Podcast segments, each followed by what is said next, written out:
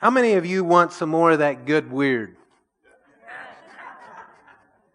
Jacob was talking about it was a good weird, and then Levi had good weird leaking out of his eyes, and and so if you want to just go further into the realm of good weird, um, this is what the Lord said to me when I was asking Him, Lord, what do you want to do tonight in this service?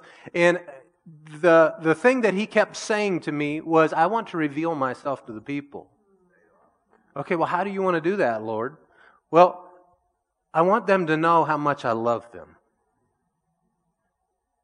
So God is love. Whew, I'm going to have good weird sneaking out of me too yet. But did you hear when I just said those two phrases? How did you sense how the anointing in this room just went? Whoosh? Listen, if if you're here tonight and you're not sure if God is good or you're not sure if God loves you, maybe you have mental assent to, yeah, I know God is love and God loves us, but it really doesn't, I don't know it in here. I, I don't necessarily feel it. I'm not sure that He loves me.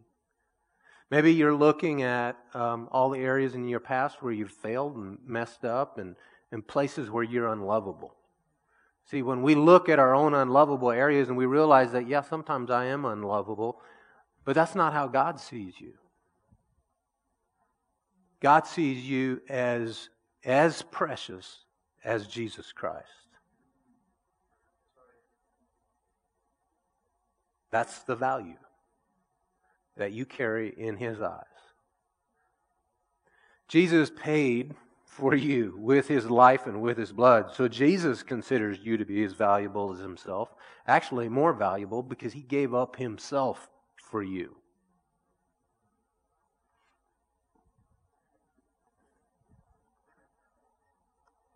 I have some scriptures for you.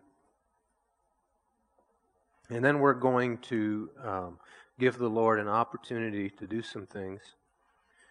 In Psalms uh, 145, in verse 9, now I'm going to go through a bunch of scriptures very quickly. We're going to put them up on the screen so that you can see them if you don't so you don't have to take the time to turn to all of these in fact, what I would like to do, so we're all in the same translation, if you just would look up at the screen, let's read these together, okay? You know, you're the best preacher that you'll ever hear. You're the best preacher that you will ever listen to. Well, Pastor, what do you mean? You, the sound of your voice saying the words that you need to hear are the best thing that you can hear. You know, every sermon that I've ever preached has impacted me more than it's impacted you. Why would I say that? Because when I say it, I'm also hearing it just like you, and it is getting ingrained on my heart. That's the power of speaking things out of our mouth. Is that it's it's getting ingrained into our heart. And so let's tonight, let's be our own preachers and let's read the word and allow the word of God, the logos of God to come into you and become rhema on the inside of you. Well, what are those churchy phrases? It just means the written word, allow it to become alive on the inside of you.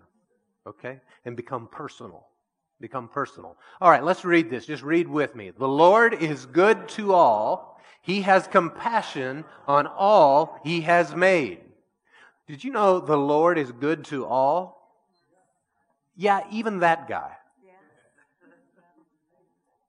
Even the build back better guys. The Lord is good to all.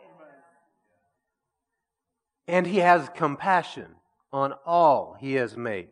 Look at your neighbor and say, The Lord is good to you. Now look at yourself and say, The Lord is good to me.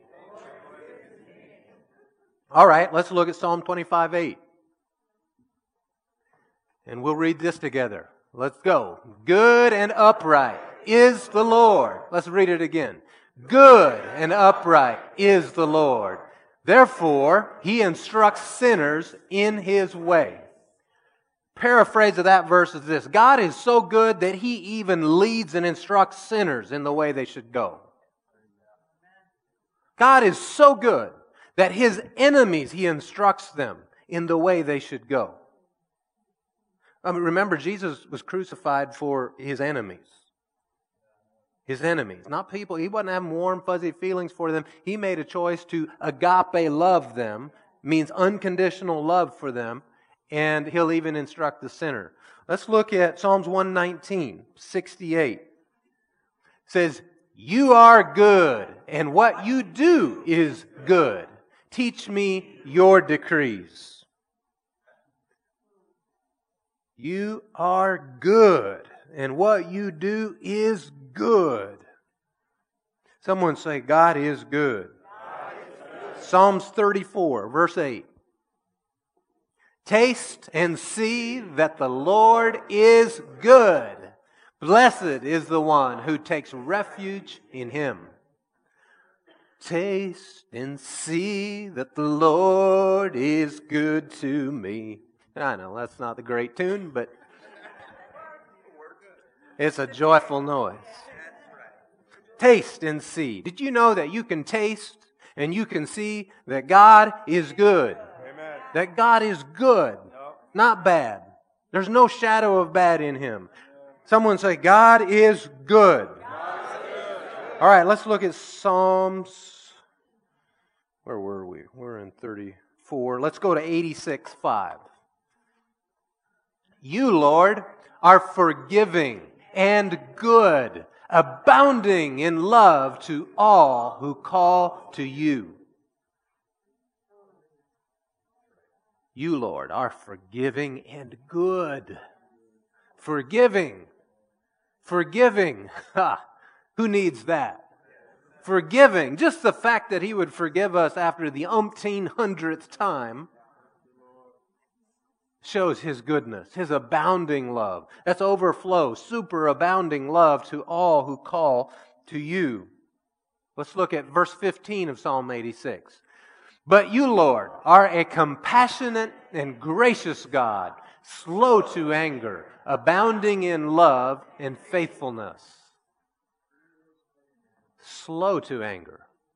How many of you have ever been pretty sure that you've upset the Lord and made him angry?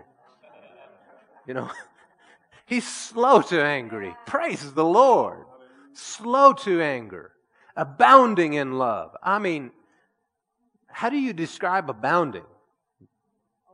Just overflowing, more than enough, more than what's reasonable in love and faithfulness. He is faithful. He is compassionate. He is good. Let's look at Psalm 100, verse 5. For the Lord is good, his love endures forever. His faithfulness continues through all generations. Don't you dare think that you, your generation, is somehow exempt. For the Lord is good, his love endures forever, forever, forever, forever. That means in 800,000 years from now, it hasn't, it's just begun. Forever. Kevin, you can't wear out his love. Forever. His faithfulness continues through all generations. Say, His faithfulness continues through my generation and through my children's generations and all generations. Exodus 34, verse 6. Now, this is where Moses is up on the mountain, and the Lord has come down. He looks like the top of the mountain's on fire, and there's smoke, there's fire. Moses is up in the midst of this, and he's having a conversation with God, and he says, Lord, show me all your goodness. all his goodness? So this is what ends up happening. He, he hid Moses in, in a rock and he covered him so that because God is so good, Moses in his humanity couldn't have witnessed all of it. He would have just came apart at the seams. And so here it says, and he, and he passed, you can read with me, and he passed in front of Moses proclaiming, the Lord, the Lord, the compassionate and gracious God, slow to anger, abounding in love and faithfulness this is what the Lord walks in front of Moses, passes in front of him, and describes himself this way. I am, I am the Lord. I'm compassionate. How many of you need compassion? Right? I am compassionate I, and, and gracious. gracious God, slow to anger, abounding in love and faithfulness.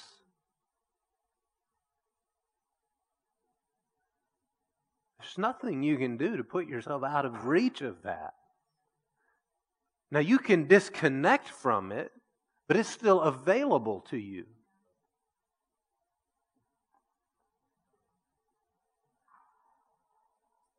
Let's look at Nahum. Nahum chapter 1, verse 7.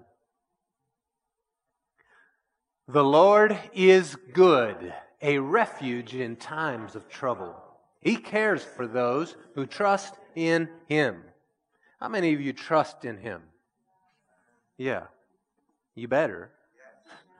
I mean, the alternative is do it on your own, right?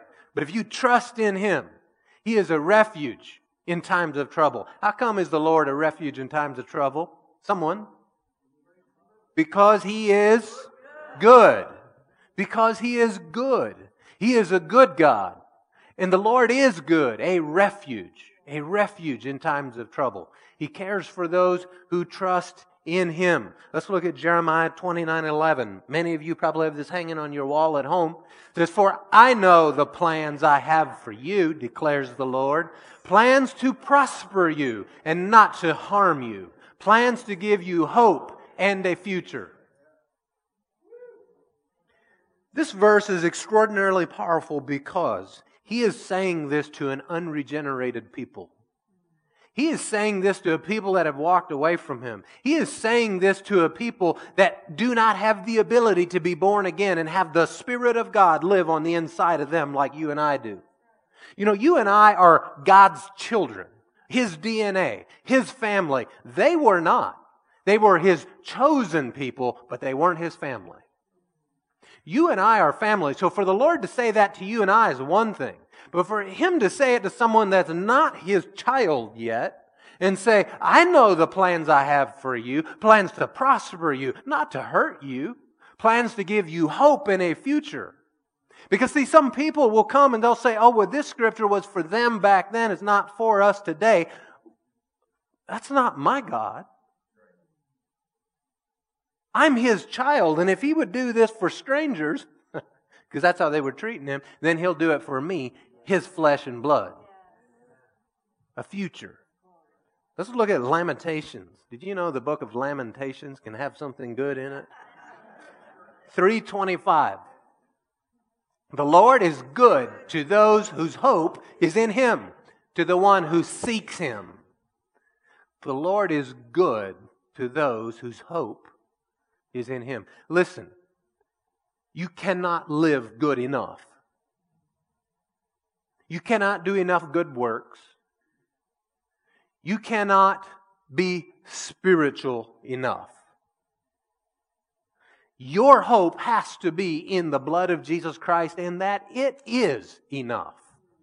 That doesn't mean you go out and live in sin. Do not hear me wrong.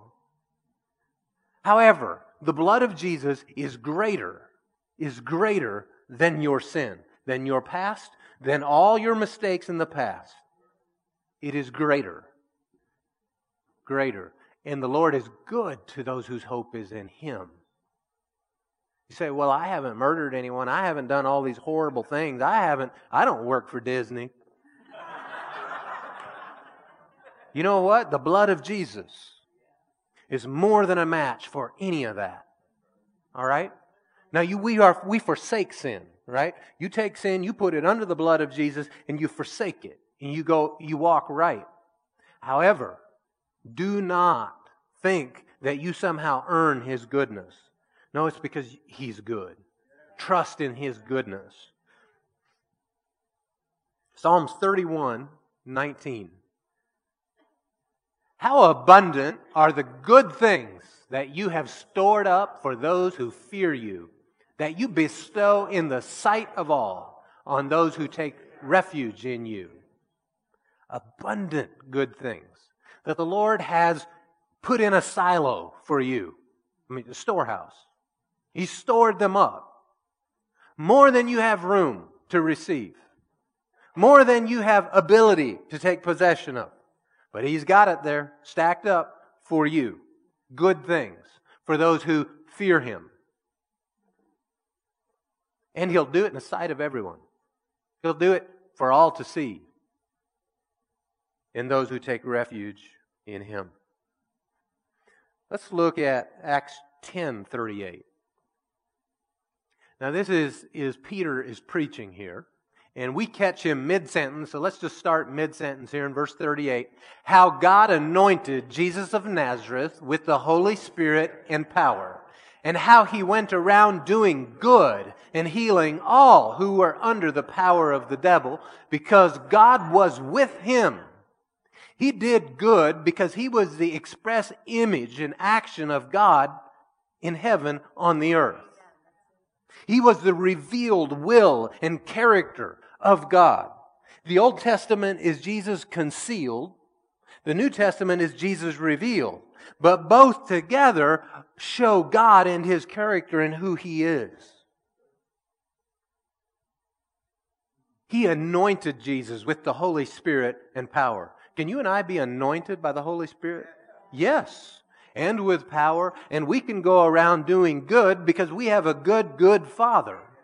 And we are to be like Him, is what Scripture says.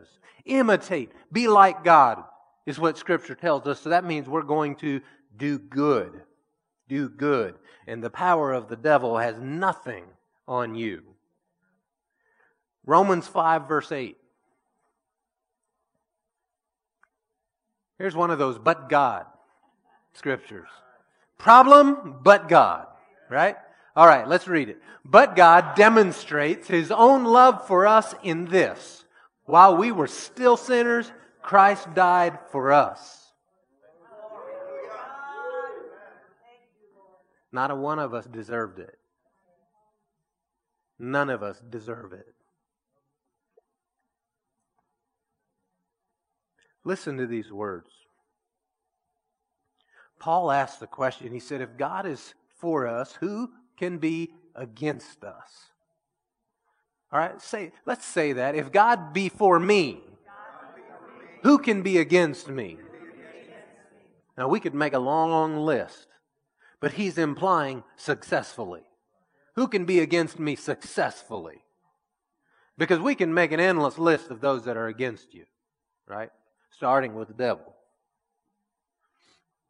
He goes on, he says this He, God, did not spare his own son, Jesus. He gave him up for us all. How will he not also, along with Jesus, graciously give us all things? Someone say, God is not my problem. He has already given Jesus for you and, and now he's saying, How will he not give everything for you? Nothing held back. He's not withholding your healing. He's not withholding your miracle. He's not withholding any good thing from you. In fact, in James it says that every good and perfect gift comes from the Father of lights, and in him there is no shadow or variation cast by turning. There's not even the hint of a shadow that he might turn from being good. He is a good God. Now, you and I both know that we live in a fallen world where we encounter trouble. And, and the Psalms tells us, Jesus told us, we're going to encounter trouble. But who delivers us from them all? Right? Jesus, the Father. So he goes on, Paul makes this statement. After saying that mouthful of, he's going to graciously, he'll give us all. He already gave Jesus, so why would he withhold any other good thing from us? He asks the question Who will bring any charge against those whom God has chosen? It is God who justifies. It is God who justifies you. It is God who, who goes to bat for you. It is God who argues your cause. And then he asks this question. He says, Who then is the one who condemns? Not God. It's not Jesus. He's the one who justifies. There's no one. I love it. He calls the devil a no one. I mean, how do you get a bigger slam than that? Who condemns? No one. He says, Christ Jesus, who died more than that, was raised to life, is at the right hand of God, and is also interceding for you and for me. Interceding. He is sitting at the right hand of daddy and he said, Hey, dad, you know, this one's mine.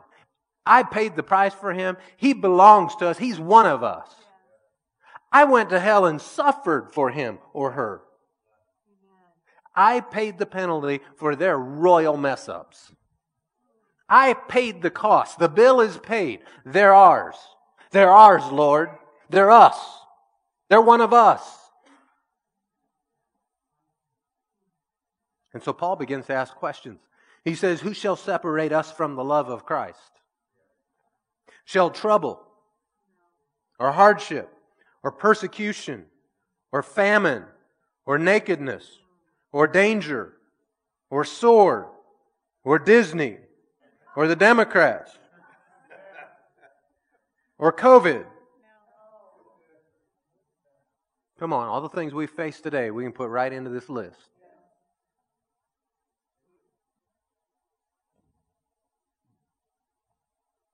Who shall separate us from the love of Christ? Can these things? Paul makes a statement. He says, I am convinced. How many convinced people do we have in here? Convinced. That means you're in faith. You believe it. Convinced that neither death nor life, neither angels nor demons, neither the present nor the future,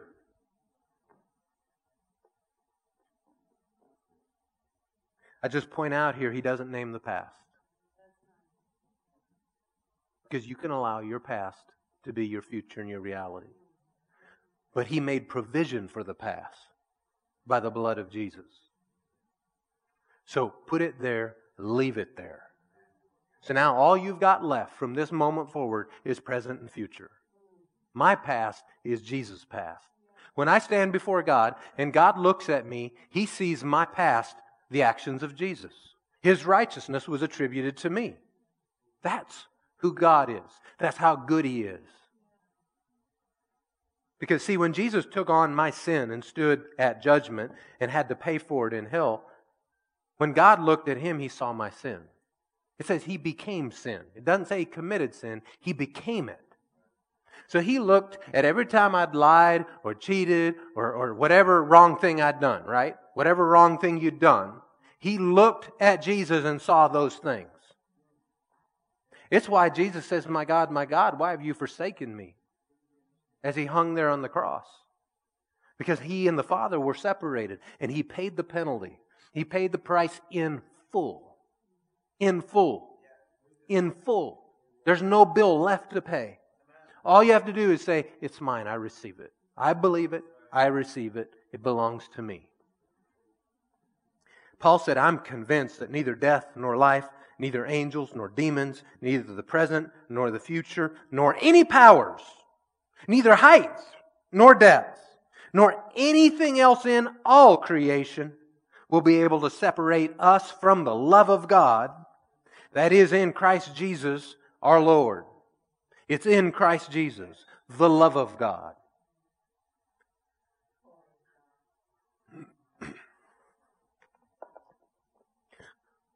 I've taught on this before, but it keeps coming up for me that someone's having resistance with the whole Jesus going to hell thing. So let me just um, show you where you can find it. In Acts chapter 2, where Peter is preaching to the people, and he quotes from the Old Testament. He talks about how that he would not leave Jesus in hell. And he said he ended, God resurrected him and ended the pains of death. The pains of death. The pain of physical death ends when you die. There's no more pain of physical death. But spiritual death, pain continues on. That's why when God resurrected Jesus from the dead, and when he brought him up out of hell, that he ended the pains of death. All right? And so the penalty for sin, you and I both know is hell. So the only way that Jesus could pay the price for you and I in full is to go pay the penalty. And because he was righteous and had never, ever, ever sinned, it only took a moment of him being there to pay the price. That's why he's not still there. But God resurrected him, and so now he came back. He took his blood, he applied it to the mercy seat in heaven, and the blood is still on the mercy seat. And I don't care what you've done, how many times you think you've blown it, or how unlovable you are, that blood on the mercy seat completely eliminates that past. And what you have before you is something that cannot separate you from the love of God. When you are convicted of sin, when you realize that I've missed it once again, be quick, run to the Lord. He's not your problem. He's there to help you, to give you grace. In Romans, it says we stand in this grace by faith. All right? So we take a step into the ability to walk and to live right, but run to the Father and allow the cleansing blood of Jesus to cleanse your conscience, that there's no condemnation, that you can stand boldly before the Lord, having missed it this morning and getting your prayer, answer to prayer this evening. He doesn't discriminate, is what the word says. And if you love him, how many verses did we read that he's good, that he's faithful, that he's, he's compassionate to all generations? Look, the Lord said he wants to, to reveal himself. He want, how, how did he do it to Moses? He came announcing that I'm good, I'm compassionate, I'm slow to anger. Well, God's not mad at you. If you're here tonight and you think maybe the Lord's upset at me, He's not. He's slow to anger with you, He's quick to forgive. Every morning, His mercies are new. None of you have worn out His mercies in a day's time. You know what Jesus, the Son of God, said to mere man? Oh, you guys should forgive each other 70 times 7 in a day. I'm like, has anyone ever sinned against you that many times in one day? No. But let's say they had the time beyond that now. Now you're justified to hang on to that one. That's ridiculous, right? He made it such a big number that no one's going to get there in a day, is the point. But if God, the creator of the universe, would have say that to man, how much more is he that way? See, he was trying to get a point across. So you and I haven't run out of his mercy. We haven't gone beyond where His blood can go. We haven't stepped out of Him being able to reach you. if you're here with us tonight, you've never, you've never surrendered your life to the Lord, you've never applied the blood of Jesus to your life. It's really easy to do. Romans tells us that this is how you do it. You believe in your heart that Jesus was raised from the dead. So you have to believe that, okay? And that he lives that he was crucified for you, that he paid the price for you. And then you need to confess with your mouth that he's, he's my Lord. He's Lord of me, of my life. I lay myself down and I yield to him. That's how simple stepping into the kingdom of light is. And so if you've never done that, you can do that right now. If you haven't done that and you would like to stand up, and we'll just pray with you and we'll help you. If everybody here has already made that step, then let, let's do this. How many of you would like to experience a greater revelation of God's love for you personally? Okay? If you would like that, I'm going to ask you to stand up. If you do not want to experience that, do not stand up. All right? If for some reason you can't stand up, stand up on the inside. Okay? If you're holding a little one, you can't stand up, or, or for other reasons you can't stand, it's okay. Don't worry about what people around you think. This is between you and God. And I'm going to pray, and He's going to touch you. He's going to encounter you. And you're going to have revelation and understanding is going to come to light on the inside of you of His love, of His faithfulness, of His mercy that He has for you. Father, I ask you, we present ourselves here to you, and you said you wanted to reveal yourself to us, so here we are, Lord. I ask you to do what you said. Reveal to us of your love, of your character, of your faithfulness, even right now on the inside of each one of us, Father, by your Spirit. Give revelation and understanding that goes beyond where we've been. of who you are, how good you are, of your love for us personally, of your love for our brothers and sisters beside us, of your love for the unlovely, Father. Now just let Him minister to you. Just sit in it, stand in it.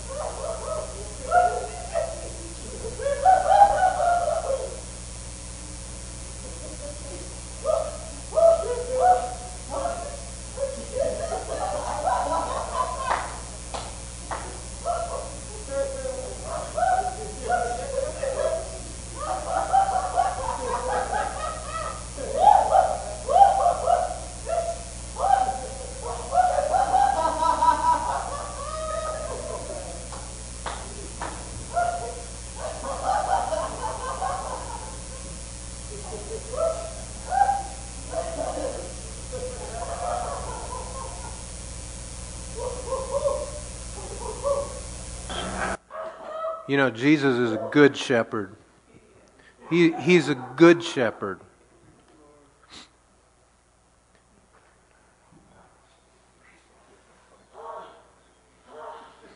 You know, there is things that the Lord wants to minister here tonight in people and through people. So, so be checking on the inside. Do you have a, a tongue? Maybe there's an interpretation. Maybe there's a prophecy, a word of wisdom, a word of knowledge. Maybe there's a miracle or a gift of healing. Be checking on the inside. The Lord would do some things, would do some things through, through His people.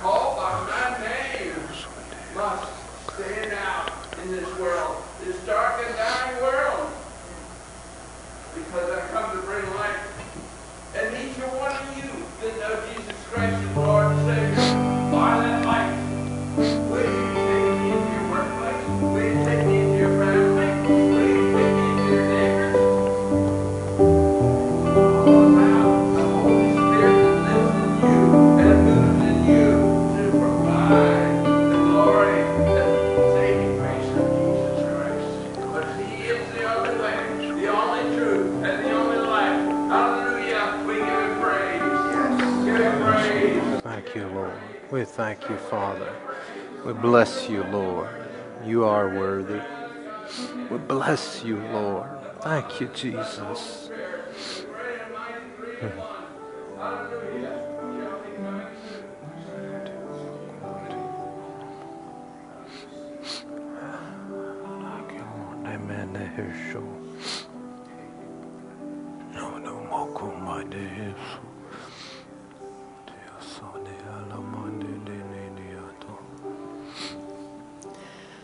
I love this church. I love this people. I see the reflection of Jesus from my point of view in heaven. I smell the sweet smell of incense of your prayers. You have caught my attention. And oh, how I love you. I'm giving each of you this night a gift. And it is a supernatural gift that I'm going to impart to each one of you from my heart into your heart. And it's going to be a longing, it's going to be an outreach, and it's going to be an overflowing from your heart, from your heart out. The inwardness of your life is disappearing, and the outwardness of your life is enlarging. And it is my doing because of my love for you. You'll see it, you'll hear it, you'll know it, you'll walk in it, you'll move in it. It's a new realm and I am giving this realm to you all tonight because of my great love for you. I have seen your love. I've seen your sacrifices. I've seen your prayers and I've heard them. And it has blessed my heart. You can't outgive me.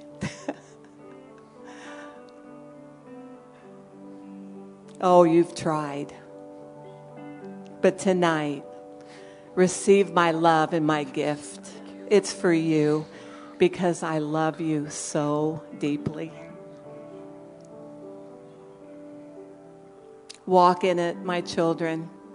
Enjoy it and give it out abundantly everywhere you go. Everywhere you go, it'll be real. You'll notice the difference, a marked difference in your life from this night forward. Go with my joy. Go with my love. Go with my peace. Oh, it's real. Let's just say, I received that.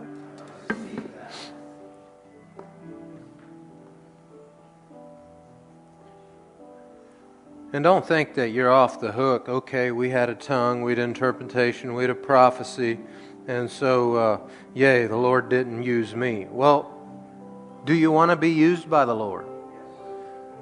If you do, there's more that He would do. We just read the scriptures about that He's a good God. There's plenty that He could say and do through His people, to His people. So just make yourself available to the Lord and say, Lord, I'm willing.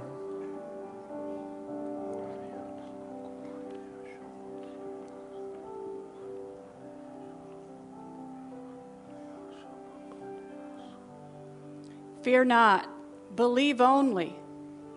I say again to you, fear not, believe only. Am I not bigger? Am I not more than enough? Yes, I can do that too. Just trust me. Yes, I understand you have opportunity to be fearful, but do not. Yes, I have your answer. Yes, it is coming. Trust in me. Put your hope in me. I am your all in all. I am the beginning and the end. I am the Alpha and the Omega, the first and the last. I am the Lord your God. Believe me.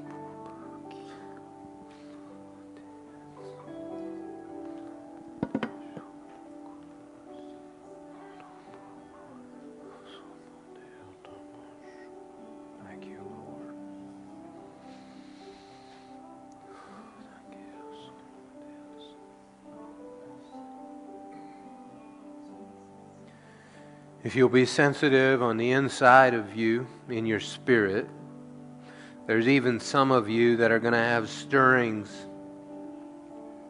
for what you're called to in life. You'll either have revelation or understanding what it is you're called to or an area you're called to. Take note of it.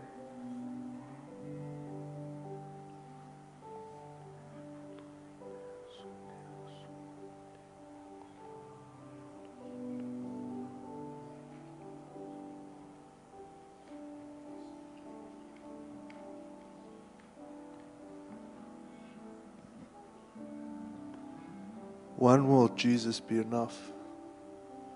When the money dies, when the popularity goes, when will he be enough? When is Jesus going to be enough for everyone?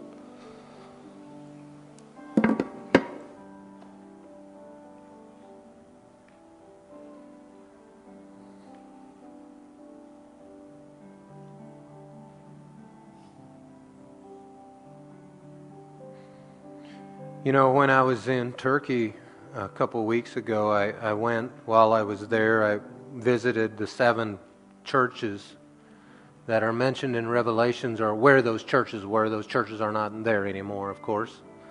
And um, was reading in Revelations and, and examining that. And the church at Laodicea is the last one mentioned. And that church is very, very uh, similar to the state of the church in, in the United States, right? I'm not saying that church applies to us. That letter in Revelations was written to a real church at a real time in Laodicea. But we can draw out principles and similarities. And they became very self sufficient. They were a very, very wealthy city, and an earthquake leveled the city.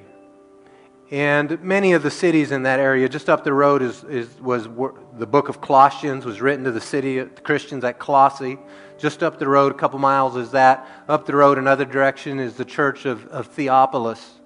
And all of these places were leveled in this earthquake. And so the Roman Empire came and started building these cities back up.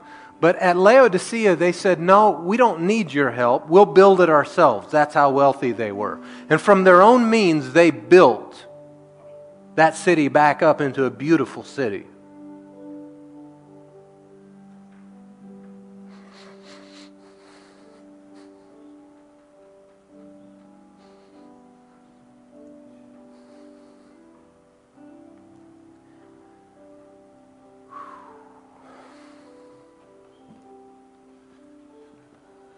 As we're standing and praying, the Lord showed me that there's someone here, maybe more than one, that has a pain in their neck. Not your pain in the neck, but a pain in the neck. And that pain in the neck perhaps is also attached to or part of headaches, waves of headaches. So if that's you, I'm asking you to come forward if that's okay, Pastor, Yeah. for hands to be laid upon you for healing. And there may be more than one.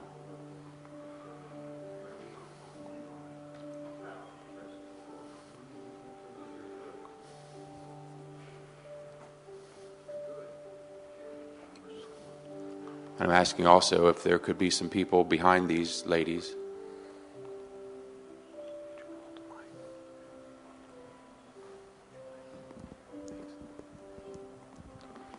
I'm going to put my hands on your neck or your head. Which, which would it be? Both? Back in here. Heavenly Father, we come to you this evening and we thank you, Lord. We thank you for your power. We thank you for your awesome power. We thank you that you have said to us that what we ask in your name, Jesus, it will be done. We know that you bore stripes upon your back. We know that you had wounds on your body that we might be made whole. So we say now, by your stripes, Jesus, Jill is healed in Jesus' name. Name, yes. By your stripes, she is healed. She is healed from the top of her head down to the soles of her feet in Jesus' name. We claim it and we thank you for it now in Jesus' name.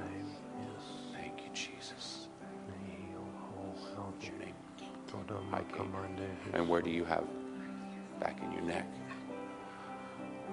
Lord, you didn't show this to me this evening for nothing. You showed it because it's real. You showed it because these people have needs. These people have needs in their bodies that they might be made whole.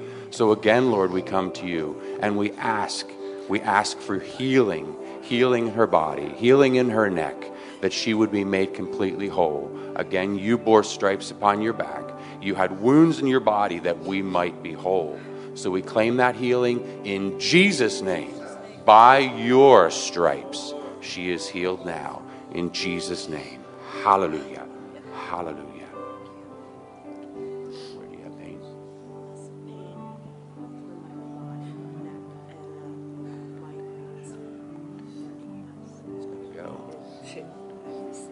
So we have muscle pains in the whole body, but in the neck and also migraines for many years.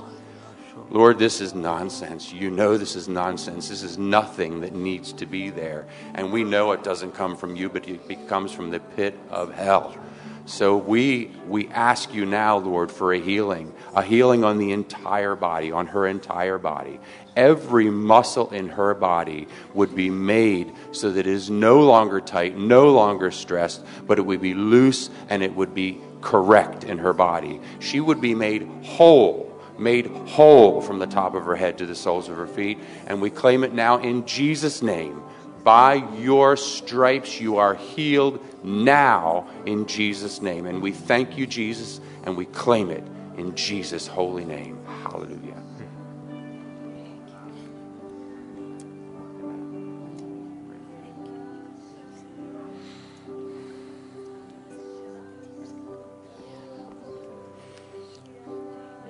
Lord, Kathleen has pain in her the left side of her neck, and she also experiences dizziness.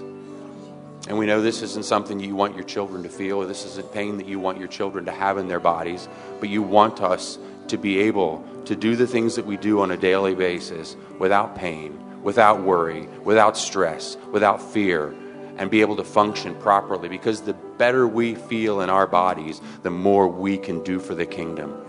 So, Lord, again, we come to you and we thank you. We thank you right now for this healing that's taking place, taking place in Kathleen's body as we speak. And we claim it in Jesus' name. For by your stripes, she is made whole from the top of her head to the soles of her feet and everything in between. Lord, we thank you for it. We are blessed by you, and each person that's here now, and anybody that hasn't come forward now, is made whole in Jesus' name. In Jesus' name. Hallelujah. Thank you, Jesus. Praise you, Jesus.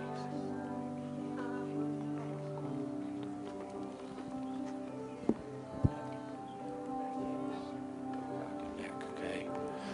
Teresa has come forward for her lower back, and I'm. If, do you mind if I put my hand there, in her lower back and in her neck?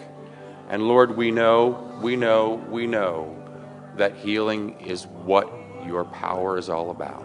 We know, Lord, that there's so much more to you, but power, Power, power now in Jesus' name. We ask you for your healing power, for your healing touch, and we know, Lord, that she is made whole in Jesus' name. One more time, by your stripes, she was made whole, and she is whole now. We claim it, we thank you, and we praise you and give you glory for this healing, Lord. In Jesus' name we pray. Hallelujah. Hallelujah. Hallelujah. Thank you, Jesus.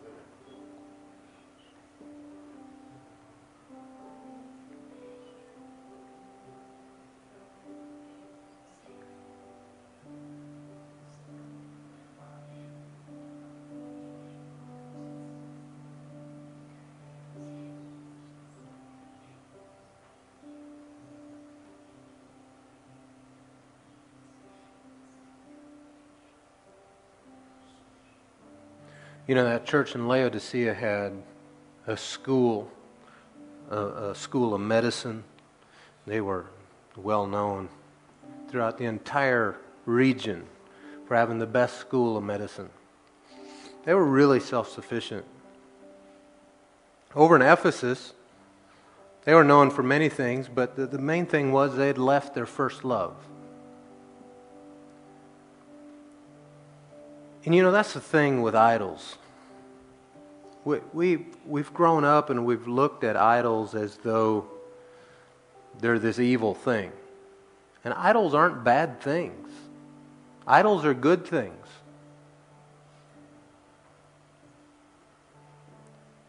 They're a good thing that people make supreme. Are you hearing me? It's something good that people have exalted into a place it shouldn't be.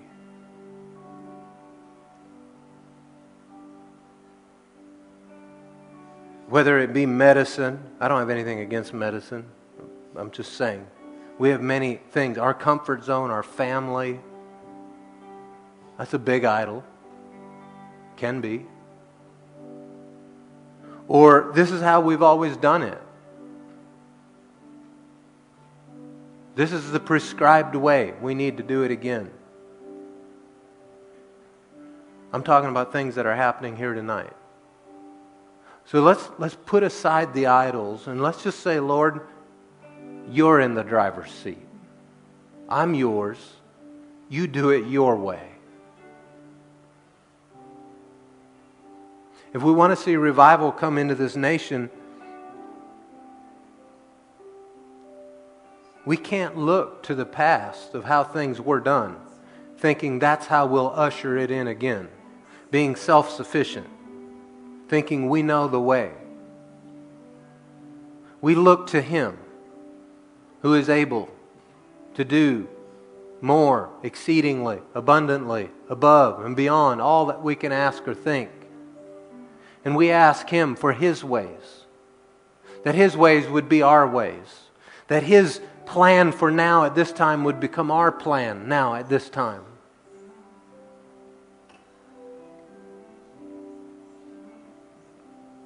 So, Lord, we ask you to continue to direct and lead us here and bring forth those things that please you, those things you see necessary for tonight and going forward.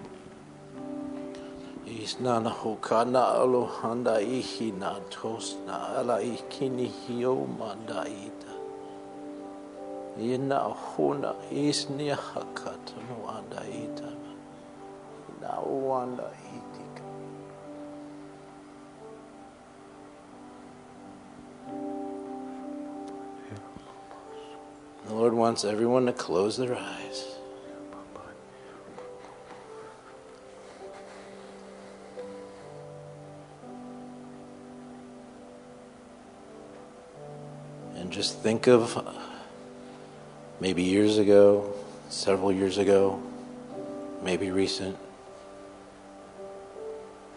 Maybe things weren't going so well. Maybe you were making choices that weren't right in a place that was dark. Do you see that? Now move forward see the goodness of God in your life throughout the process. You can see goodness with your eyes closed.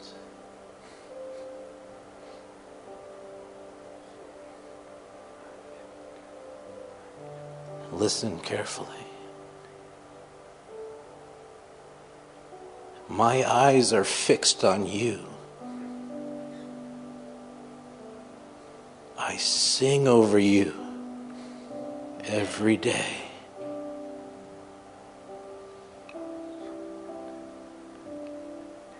Will you cast those things that weigh you down to the side? Fix your eyes on me. I love you. I love you so much.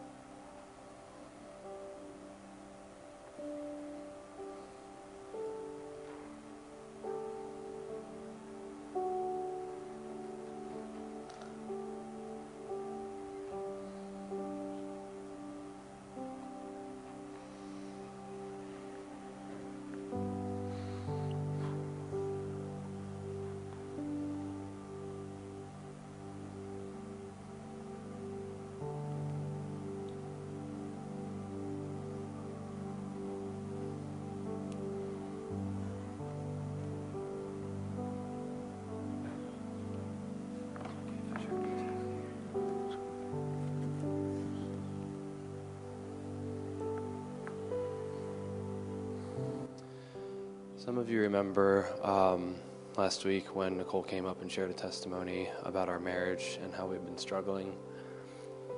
And um, some of you remember a moment. Um, I know Pastor Sid does because he said it scared him. Um, when I was in worship and I just screamed at the top of my lungs. I said, Freedom! I'm free! And I think I scared everybody actually over in that area because I literally screamed at the top of my lungs. Um,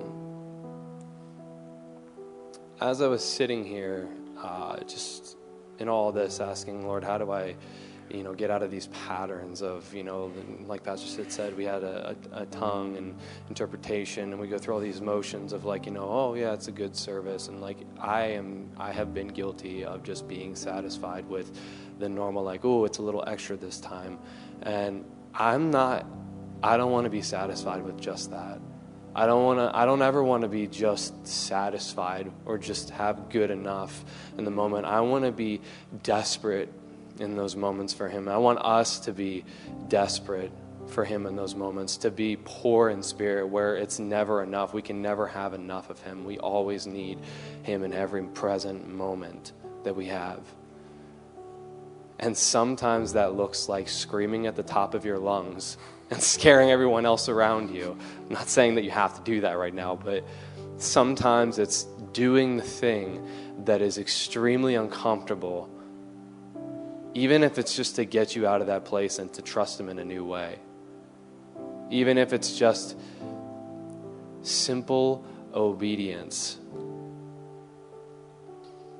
And just do it.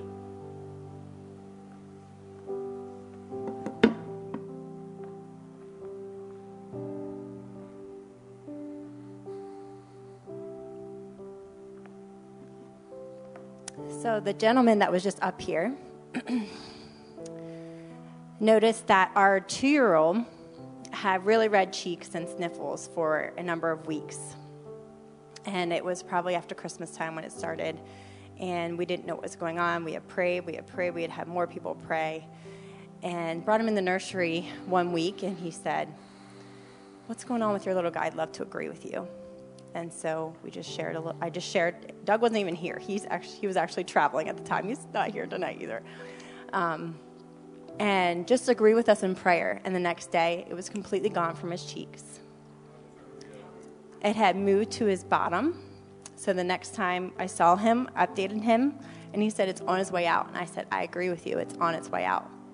And it's been completely clear now the last week. Praise the Lord. Hallelujah. Completely gone.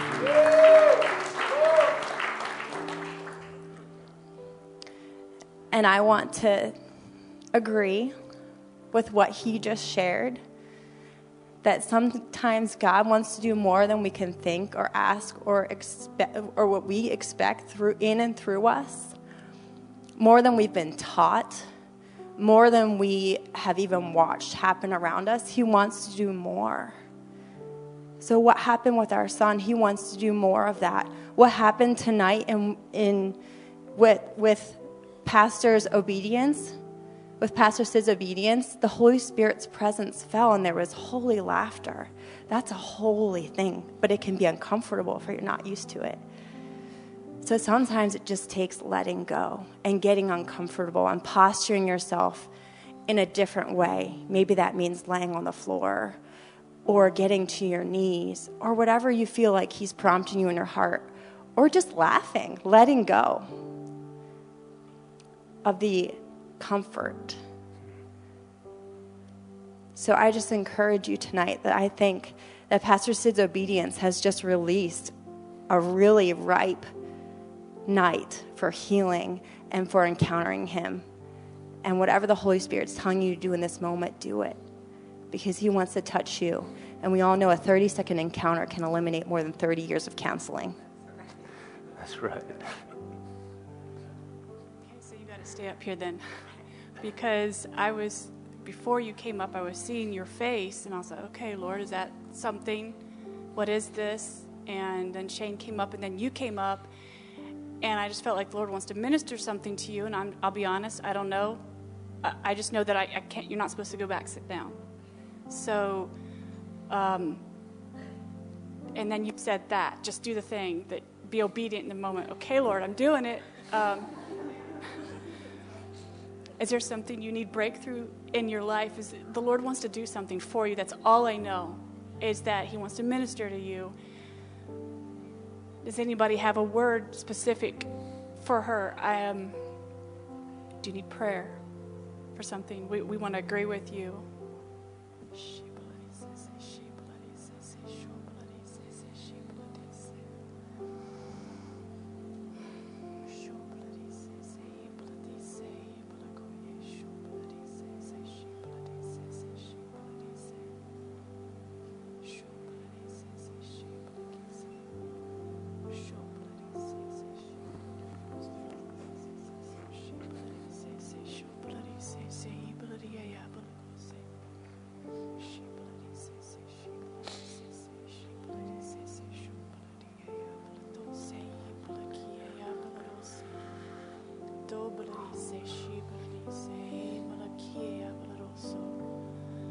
grace to you.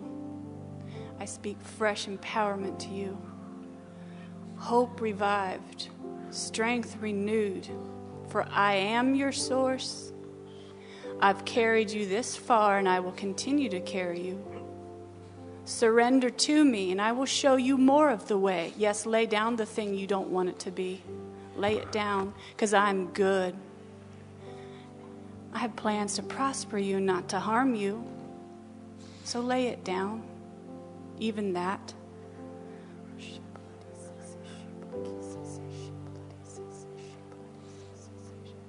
If you have something in your heart that you feel you're supposed to pray over her, a word, maybe it, maybe it's just you feel you're led to come up here and lay your hands on her and pray in tongues, or put something in her hand.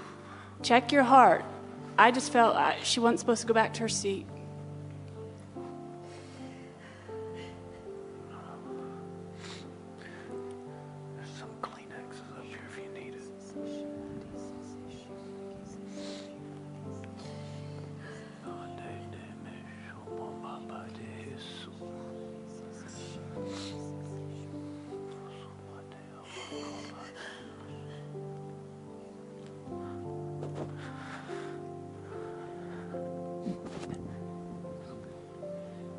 Okay, here I am out of my comfort zone. People say there is power in love, but God says love is power. It's power to destroy the plans of the enemies. It's power to see miracles happen. It's power to do the things that God wants you to do, the impossible. So step out in love.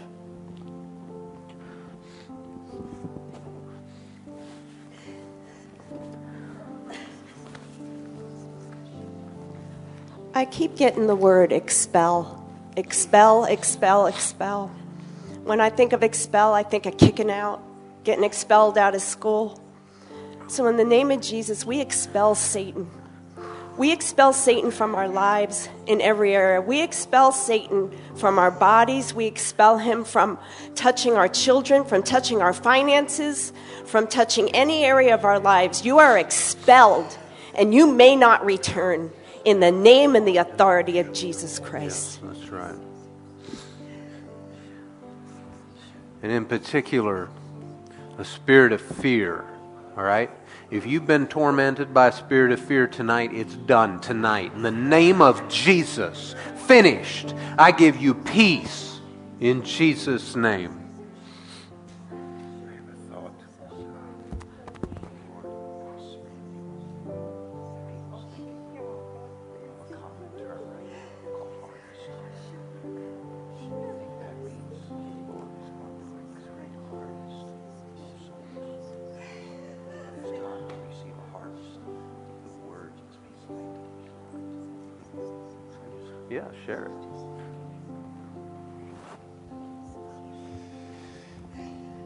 My spirit,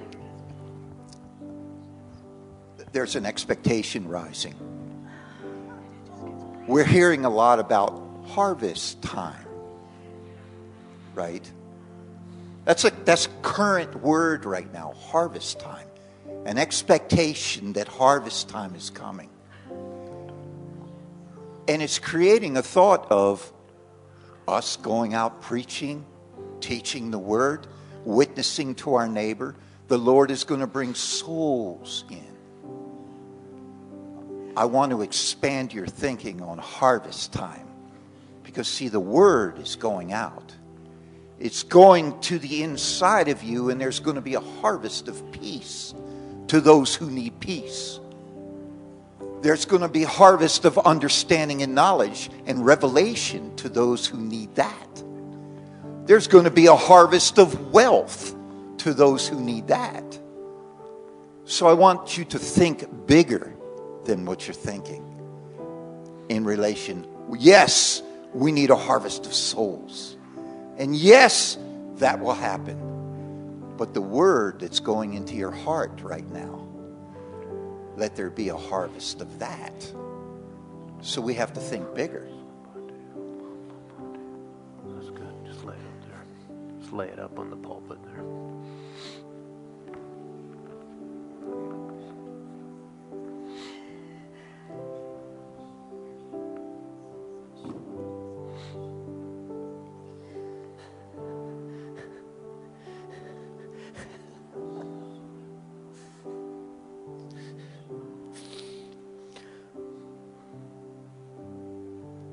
we can have more? We can have more. Why stay where we're at? Well, we can have more. And then I heard the Lord say, Yes, you can have more. And right away, I saw, I heard the line from the Chronicles of Narnia, the last battle. When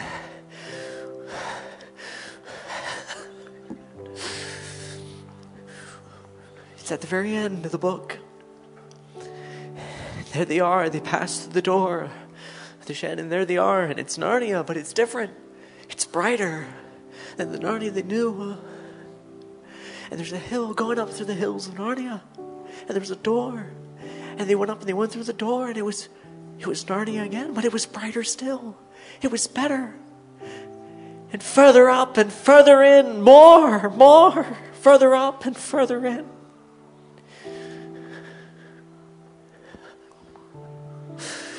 Yes, we can have more. Look him in the eyes. Say, Yes, Lord. We want more.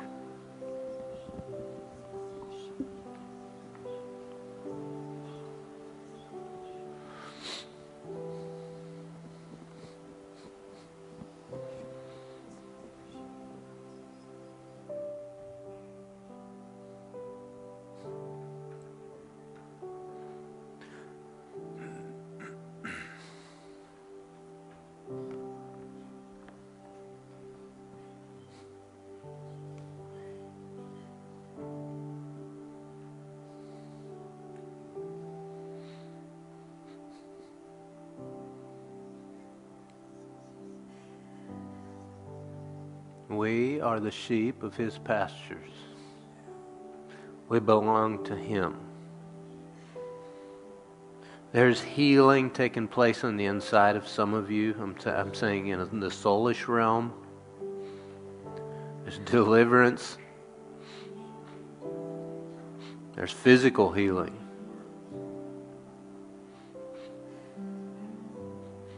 Some of you will lay down on your bed tonight with a completely new understanding of some things, in particular with calling.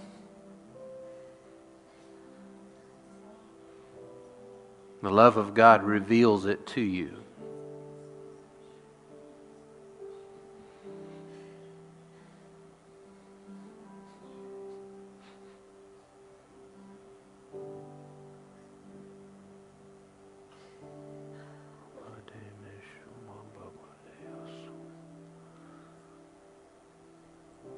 Sense the Spirit of God tonight, for He is here. The peace, the love, the presence. But His Spirit is with us every single second. Become more aware of His Spirit. Be sensitive, for He would move through us through the week, not just in service. Become more aware the same Spirit that rose Jesus from the dead lives on the inside of you and I.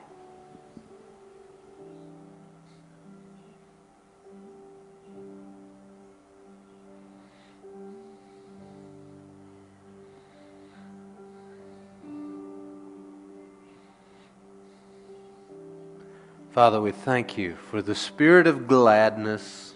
Thank you for joy. Thank you, Lord, for the spirit of life that sets us free from the law of sin and death. We bless you for it. Thank you for being good to us and patient to us. Lord, I lift up each one in this room, each one listening. Lord, I lift them up. I present them to you, Father. You know the needs in their life, and I just ask you to be extraordinarily good to them in ways that they cannot deny are you.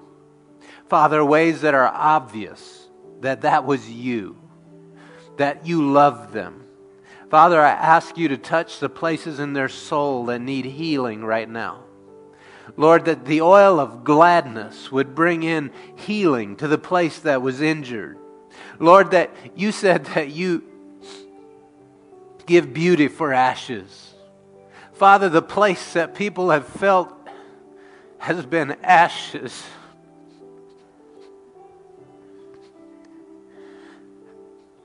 Cause beauty, beauty to come forth.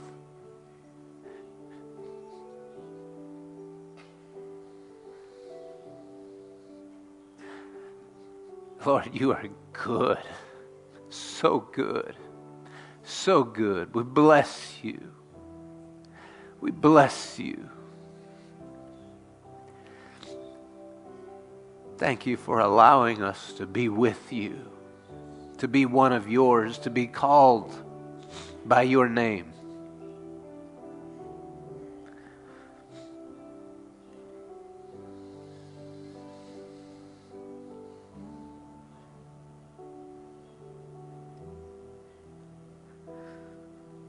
Father, we desire more of you, to be more like you, to more accurately display you to others, that your glory would be seen. That people would know and see, Lord, that you are good. And Father, I recognize that one of the ways you show your goodness is through your children is through your people. And so, Lord, we present ourselves right here to continue. Lord, we want to be a conduit of your goodness. Impress upon us the thing to do, the thing that pleases you in the moment, the thing that is your will in the moment. Lord, reveal it, impress it upon us. Give us boldness to carry it out, to walk it out, to do it in our workplace, in our home, in the presence of those who do not believe. Lord, give us boldness. And I thank you for it.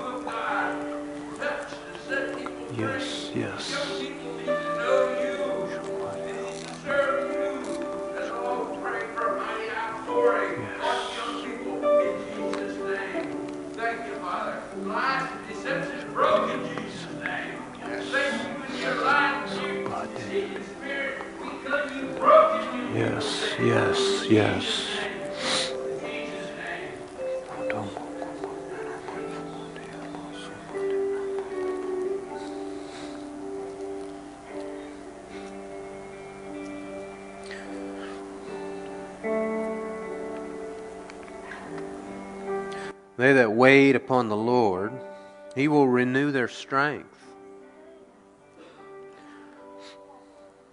In this moment of waiting for him, just allow his strength to come in and fill you. Fill every cell in your body, renew it. It's in these moments of waiting upon the Lord that He gives you the Rhema word that you need for that week. The Rhema word that you need going forward, the Rhema word that you need for the next 70 years.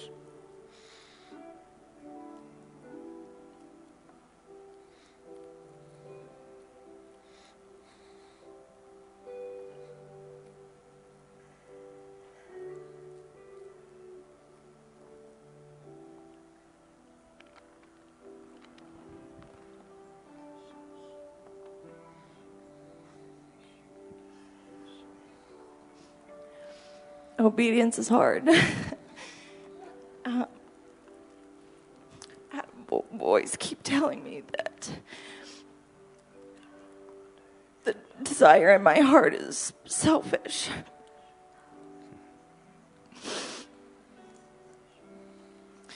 But the Lord doesn't want me to be induced this pregnancy, and I'm asking for agreement for that. I don't know when He wants her to come, but He wants it to be natural, and I just ask for agreement for that.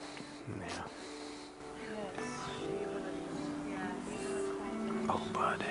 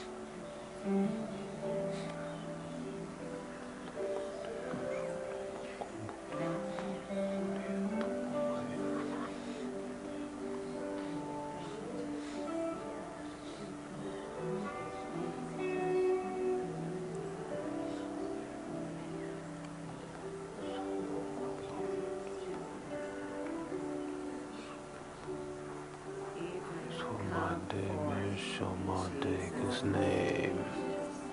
That's right.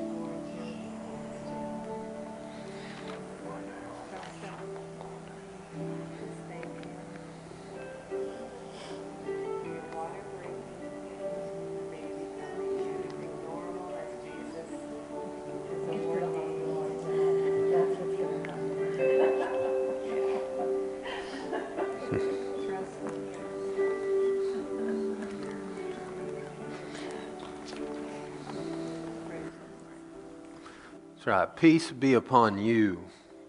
Peace upon the baby. Peace upon the birth process in Jesus' name.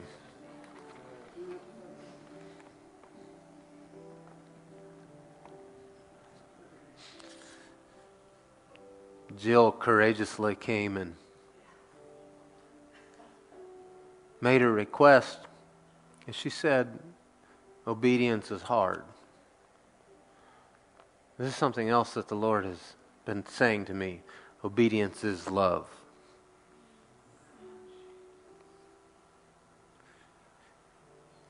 Obedience is love.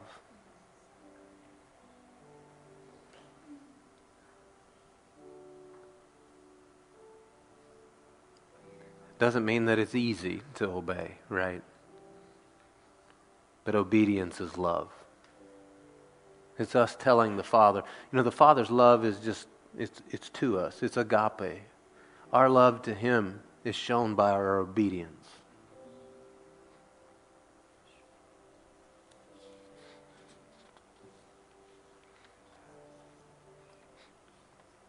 So I want to encourage you to step out in faith. This is what Apostle John wrote in his first letter. He says, This is what love for God is to keep his commands. And his commands are not a burden. Because everyone who's been born of God conquers the world. So if you've been born of God, you're a world conqueror. He goes on and he says, This is the victory that has conquered the world, our faith. So, what the Lord's do, putting into your heart, do it. Whether it's tonight or tomorrow or something for later in the week or as you go through the week, that prompting on the inside. Step out in faith if the time is now. You know, the first time that I ever heard a tongue, someone delivered the tongue, and it, it was in this very church, not this building, but it was the first time I had heard a, a tongue delivered to people. And immediately I had the first line of the interpretation. But I didn't have the whole thing, so I didn't get up. And I kept waiting for the whole thing to come, and then I'll get up. See, we want to know the whole, the whole, all the steps. Then we'll obey. And so finally, but did you know that the Lord's still going to minister to his people in spite of me? Right? So he had someone else get up. They had the interpretation. So they get up and they deliver the first line, word for word, exactly what I had in my spirit. And then they went on and delivered the rest of it. But the Lord taught me something that day. He says, Step out in faith. Open your mouth and I will fill it. If I would have stood up and given that first line, he would have given me the rest and the rest and the rest, and it would have just come out. But I say that to encourage you that here in this house, don't allow fear to stop you. When the Lord gives you something, go with it, and then allow Him to minister it as you go. Right? We don't, if we miss it, we, we want to get things right in this house, and if we miss something, we'll be quick to change, to correct and to, to apply the Spirit's glasses to it, right? And let Him minister it in your heart. Okay, I have it that we can uh, close the meeting. And so we're not going to do our normal songs of worship at the end. What I would want to instead do is encourage you to encourage each other. Did you know the word says that that's one of the ways to combat unbelief? to combat and don't let any of you have an evil unbelieving heart in you is what it says in Hebrews.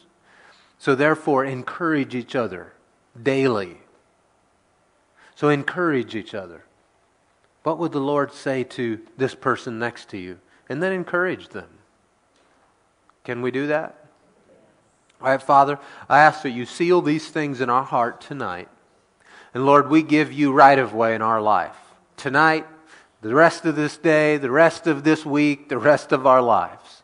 We are yours and we want to please you in everything. So come, lead, guide, direct. We are yours in Jesus' name. And amen. Well, one of the ways that we love God is how in this house? Love one another.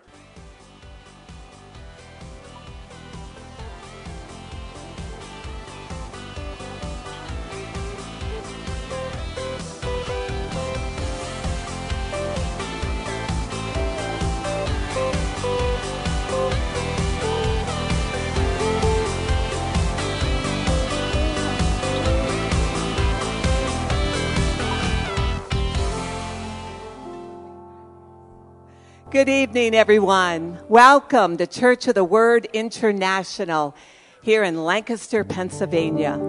So glad to see each and every one of you. We're so glad that you came tonight. Thank you so much. Praise the Lord. Isn't it great to be around family? It's the best thing in the whole world. Well, I'd like to encourage you tonight in our time of worship together. And I'm going to read from Acts 2. When the day of Pentecost had, had fully come, they were of all they were all with one accord in one place. And suddenly there came a sound from heaven as if of a rushing mighty wind, and it filled the whole house where they were sitting. Then there appeared to them divided tongues as of fire, and one sat upon each one of them. And they were all, all filled with the Holy Spirit. Glory to God. And they began to speak with other tongues as the Spirit gave them utterance. One accord. It means if a number of people do something with one accord, they do it together or at the same time because they agree about what should be done. It's made up of two words same and mind. It's a harmony, like a chorus, with every instrument playing in harmony with one another. It's a oneness, it's a spiritual unity, it's a binding together that even Satan himself cannot tear apart.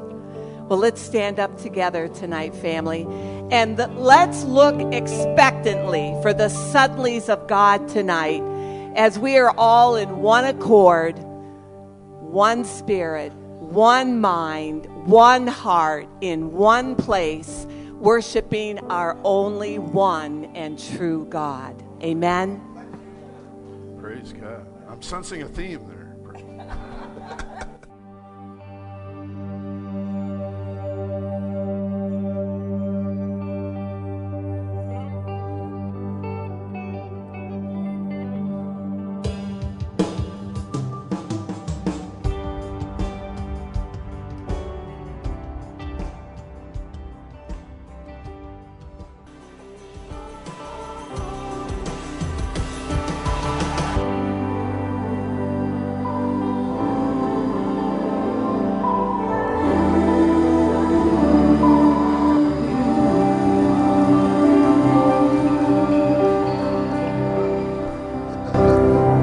Jesus is alive.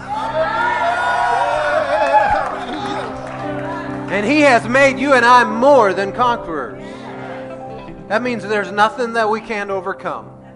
There's no problem too big, no detail too small. It matters to our Lord, our Savior, our King, our champion, our brother. Our brother. Did you know he's your brother?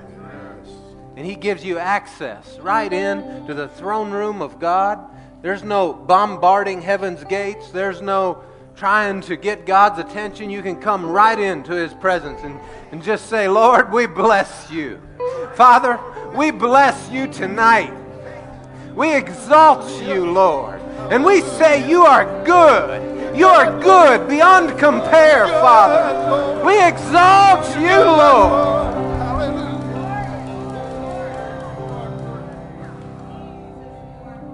Well, Father, we give you complete right of way tonight. And by your Spirit, Lord, we invite you to come in and just have your way tonight and be our teacher, our guide, our instructor. Father, reveal to us in greater measure of who you are and who we are in you. Father, reveal your goodness to us tonight.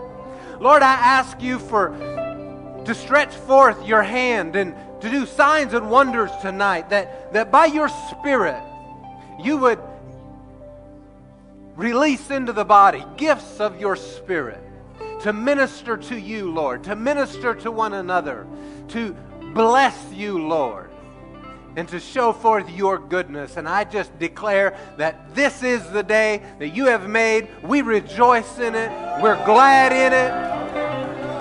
And we yield ourselves wholly and entirely to you in it this day in Jesus' name. And who can say, So be it? Well, we're going to send the uh, children to, to their various classes, the ministry workers to their stations. And while they're going, why don't you greet someone, bless someone, introduce yourself to somebody? Well, good evening, everyone. Good to see you all here tonight. Thank you for that. Well, we'd like to welcome you here. Uh, if you're here for the very first time, we're glad you're with us. Can you just raise your hand so we can acknowledge you? Is this your first time to Church of the Word International? Right over here. it's good to have you with us tonight. I trust you'll be blessed. All right, well, we're going to prepare to return the tithe to the Lord. So if you need a cash envelope for your cash giving, uh, raise your hand. If you're giving by, or if you're giving by credit card, uh, do fill out all of the blanks if you're giving by credit card. If you're giving by check, you don't need that. Do you love the Lord tonight? Yes, I knew I'd get a resounding yes. Aren't you so grateful for the many things He's done for you? He's been so good. He's been so faithful. I mean, I know in my life, I mean, all of us here can testify. He's delivered us from so much. I am so grateful for that.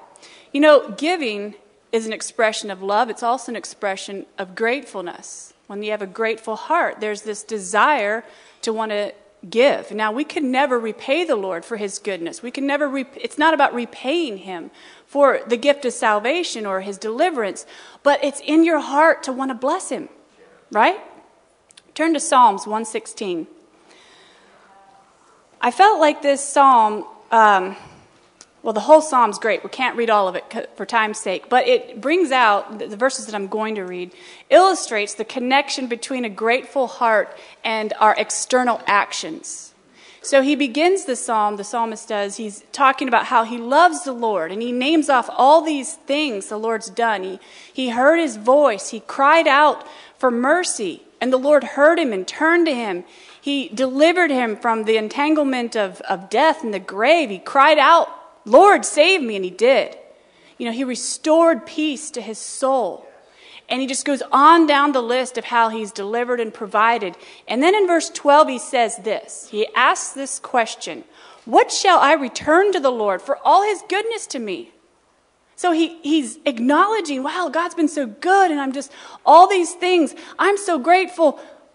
What can I do for you, Lord? Do you see that? It's in his heart. He's so grateful and he loves him. So now he starts to name off some things that he's going to do. He says, I will lift up the cup of salvation and call on the name of the Lord.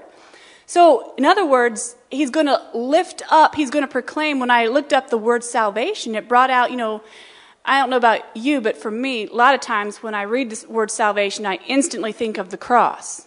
And that is, it, it is that. But it, it's so much more. It, it's aid, it's victory, it's, yes, deliverance from the pit, it's it, it, in that word actually is prosperity and wealth. It's whatever, it's deliverance. All of it. So I'm going to proclaim that. I'm going to call on the name of the Lord. I'm going to declare what he's done. So this is something I'm doing because of, you know, what his question was. What shall I return to the Lord for his goodness? Verse 14, I will fulfill my vows to the Lord in the presence of all his people. Precious in the sight of the Lord is the death of his saints his faithful servants. I read, you know how you know a verse in a certain translation, and then, I don't know, something takes over and I just read it like that, even though my translation says, Precious in the sight of the Lord is the death of his faithful servants. You know, the Lord esteems very highly a life lived faithfully to him. It's not about that he, is, he doesn't take pleasure in the fact that you died necessarily, but the fact that you lived faithfully your life of serving him. That is something he esteems very highly. says, Truly I'm your servant, Lord. I serve you just as my mother did. You freed me from my chains. Again, answering his question, what, will, what am I doing? What am I returning to the Lord for his goodness? It says, I will sacrifice a thank offering to you and call on the name of the Lord. I will fulfill my vows to the Lord in the presence of all his people, in the courts of the house of the Lord, in, in your midst, Jerusalem. Praise the Lord. You know, over and over in Scripture, you see this, this um, thankfulness, this heart of love and thankfulness, and then they want to give an offering. Noah gets off the ark. What's the first thing he does? He builds this, this offering. You know, the, the jailer that, um, you know, Paul and Silas, they were imprisoned, and this earthquake comes, and you know the story. The jailer's about to take his life, and they said, No, don't do that. And they led him to the Lord. What does he want to do? I want to wash your wounds. Come to my house. I'm going to feed you supper. He wants to do, he wants to bless. You know, if you think, well, hey, it's just all about the heart, God cares just about the heart. Yes. And the heart will translate out here. You know, oh yes, I serve the Lord. I'm all about the Lord, but it I never I'm only serving my money is only serving me. My time is only serving me. My resources, my talents only serve me. No, when it's when I really do, when I really do have a heart for the Lord, it will come out into these natural external things. Amen? Well, I'm really grateful for the Lord and His provisions to me. So let's take a hold of your tithes, your offerings. Let's pray over that. Lord, we just bless you tonight. We're so, so thankful. You've been faithful to us time and time again, and we just, we are glad to return the tithe, and we're just thankful for our jobs. We're thankful for our sources of income, the resources that you have entrusted to us. We just thank you so much for it. And I just ask you to bless these tithers, bless their funds, their finances. May it bring a harvest to them and to your kingdom in the name of Jesus. And amen. And the ushers can pass the baskets, and the people will give to the Lord. Couple changes, a change, I shouldn't say a couple, a change to our home group, um, one of our home groups this week. Troy's home group, the Manheim home group, is going to be here at the church on Tuesday night at 6. And Deb says they're going to be meeting in the cafe. So if that's part of your home group, you can expect that. And uh, let's see. We, we still have our sign up sheet for the Resurrection Weekend meal. Everyone's invited, but you do need to sign up. The sign up sheet is in the back, and I believe tonight's the last night. Deb says cutoff. That's it. So if you want to show up for our pre service meal, um, Resurrection Weekend, you have to sign up. It's going to be here at the church April 16th at 4:30. Uh, let's see. Also, if you'd like to help with the mulching, the flower beds this spring, you can talk to Debbie. Guess we're in need of some volunteers in that department, so talk with Debbie if you're interested. And Troy, I'm going to call you up. We have their the Ghana fundraisers coming up, so he's going to share a little bit about that. Good evening. Good to see you all. So, first of all, the home group uh, that I would normally lead is going to be at 6:30 on the evening. I don't know. I think I heard six o'clock, but it'll be 6:30, just so everybody knows that to be sure. Um, so thank you for all of you who are going to be attending that. Um, Alex and Caitlin will be leading the home group. It'll be an exciting evening. Now, the reason I'm up here is to talk about the Ghana Initiative live auction and high tea. You've heard about it several times. You perhaps, and I hope you all received some kind of an invitation, whether by word of mouth or by paper. And there's been a sign up sheet in the back uh, for all of you to sign up on. And the reason we ask you to sign up on it isn't so much because we need a commitment, but because we need a commitment. yes, we really do need a commitment. And we need a commitment because people are taking the time to prepare for that evening, to provide the food, and so on. So if you're coming and you've walked by me and said, We're coming, it doesn't mean anything to me. You have to actually sign up and, make sure that it's on paper so that we, we know you're coming. Yes. Because if you show up at the door and you just told me and said, Well, I told you, I didn't remember. Uh, ask my wife. I, I don't remember.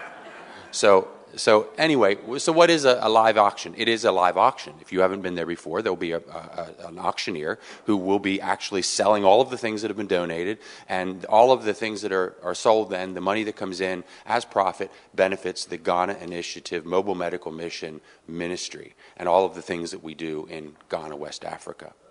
The high tea part of it is something that my wife and her mother and sister and others here in the church are going to be working together to provide. And that high tea is going to be where you'll have tea at the table. You'll have these beautiful set uh, little uh, plates that are on stands, and on it will be um, finger sandwiches and scones and fondant fancies coming directly from England. My, my wife's parents are coming here on Tuesday, so they'll be bringing them with them. There'll be cupcakes again from Ziggs. There'll be cookies and a, a number of other things. So you will be provided with food, but it won't be a meal. So make sure you have your lunch. before you come, okay? Un- unless you're going to eat a lot of the stuff that's on the table. Um, so, again, please make sure you sign up. We'd love to have you there, and the, the more the merrier. You'll notice it in the bulletin it does say 18 years and older are invited, and the reason for that is because most people who are 18 years, or pardon me, under 18 years of, of age, don't typically have a credit card or a checkbook. And the whole purpose of this is to raise money for the Ghana Initiative Ministry. So, thank you very much.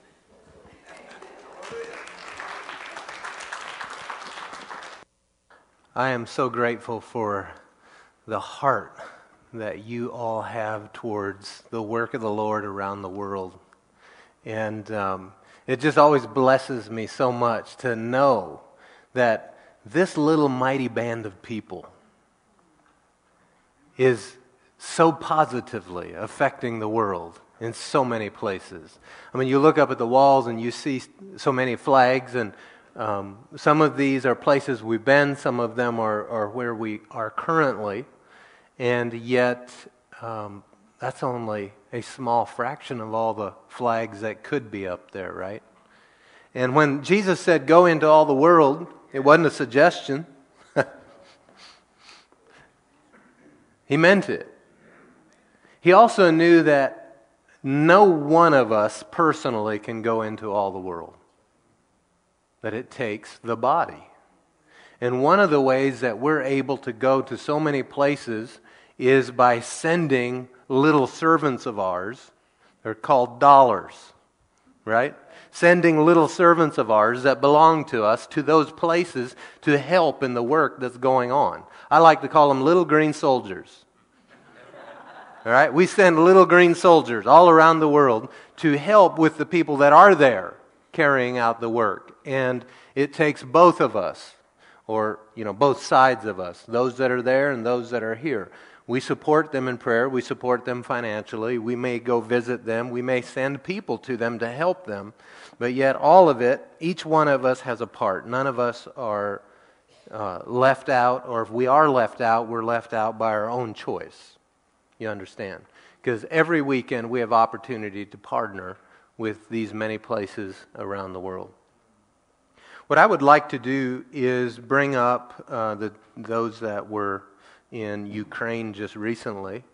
So, uh, Jacob, you and um, where is Josiah? Are you willing to share a little bit? Okay, we'll have you come up. Josiah is uh, one of the students of the Armada Commission, and uh, he goes to Bill Hague's cho- uh, church over in York, and so he's joined us tonight as well. So you guys come. Um, if we could have Alicia, could I choose you to run down and relieve Aaron Ray so that he could come up and share, and then we'll have him share first, and then uh, he'll come back down. So you guys can just stand up here and be wall fixtures for right now and look pretty, smile. Levi, yes, thank you. And um, who am I missing? Eric. Eric isn't here tonight. So be sure to ask him in person, all of you. Stand in line next weekend. And uh, we'll wait for Aaron Ray to come, and he'll be here in just a moment. And so, one of the things that we are, um, how would I say this, that we take very seriously here is, is the Great Commission. And we know that it starts right here at home. You know, and it's not just making, you know, so many times we've looked at it as make, maybe making converts. But that's not what the Great Commission is. It's making disciples. Making disciples. And so that is an extended, ongoing effort, right? And um, many times we go somewhere and maybe a work gets started, but then there's an ongoing work and there's follow through that has to happen and there's training that has to happen in those places. And so uh, I want to thank you guys for partnering with so many places around the world, uh, from Ghana to Ukraine to, you know, all, all the different places. So uh, Aaron Ray's not here yet. Yeah, well, that's right. That's right. Here he is. Aaron, why don't you come?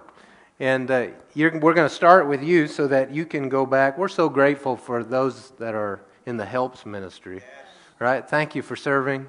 With the children downstairs. So you get the privilege of going first. And just tell us how, uh, from your perspective, some of the things that stood out to you from this recent trip. And, and you guys can take turns in saying what you did or whatever. But we'll go with you so that you can go back to uh, your responsibilities downstairs. Okay, thank you. Yeah, so um, from my perspective, there was 10 of us that went, and we all kind of went in different ways, doing different things. So um, I got I, I stayed in Ismail in a small town there, and what we were doing is every day going out and ministering in villages and uh, doing doing uh, gospel presentations and uh, handing out food and things to the needy people there. So you have refugees that are moving out of the cities, and some are going back into their hometowns where they might have, where they were born or where their families are, and so there's a need of need for food and and and so forth there. So it was a good time of uh, being able to minister. Um, we did gospel presentations in some churches and just had the opportunity to pray for people and uh, lay hands on people, and it was a real. For me, it was stepping out into some new territory, but um, we had a good time. I guess the one thing that stood out to me the most, or that the Lord taught me, was so we stayed in the basement of this building. That's where we slept, and uh, every morning at nine o'clock, people from that city would come in there, and uh, there was a church that you know they they ministered out of that building, and they had a prayer meeting there every morning at nine o'clock, and that had been happening for weeks prior to us coming, but there was refugees that would come through there and and, and come to that building in the morning, and uh, I saw people that lived in that city that had nothing reach out to people and minister to them who had nothing, and I just you know really realized that Jesus didn't come with goods and money and that kind of thing, but his ministry, he, you know, he, what he had was truth. He didn't have goods, but he had truth. And when he ministered to people, it was that truth in their heart that changed their world, it changed their lives, it changed their everything because what Jesus had to share with them was in a seed form. So it just really rocked my world to see these people who had nothing minister the, the love, eh, you know, the love of God to these people who were fleeing from their country, who were kicked out of their, you know, they were they were running for their lives, and they just they had nothing. So uh, that was my. There's many takeaways for me from this trip, but that was just something that was impressed to me the most. All right. Thank you, Aaron. If you would give the mic to one of those guys. Thank you for coming up and sharing with us.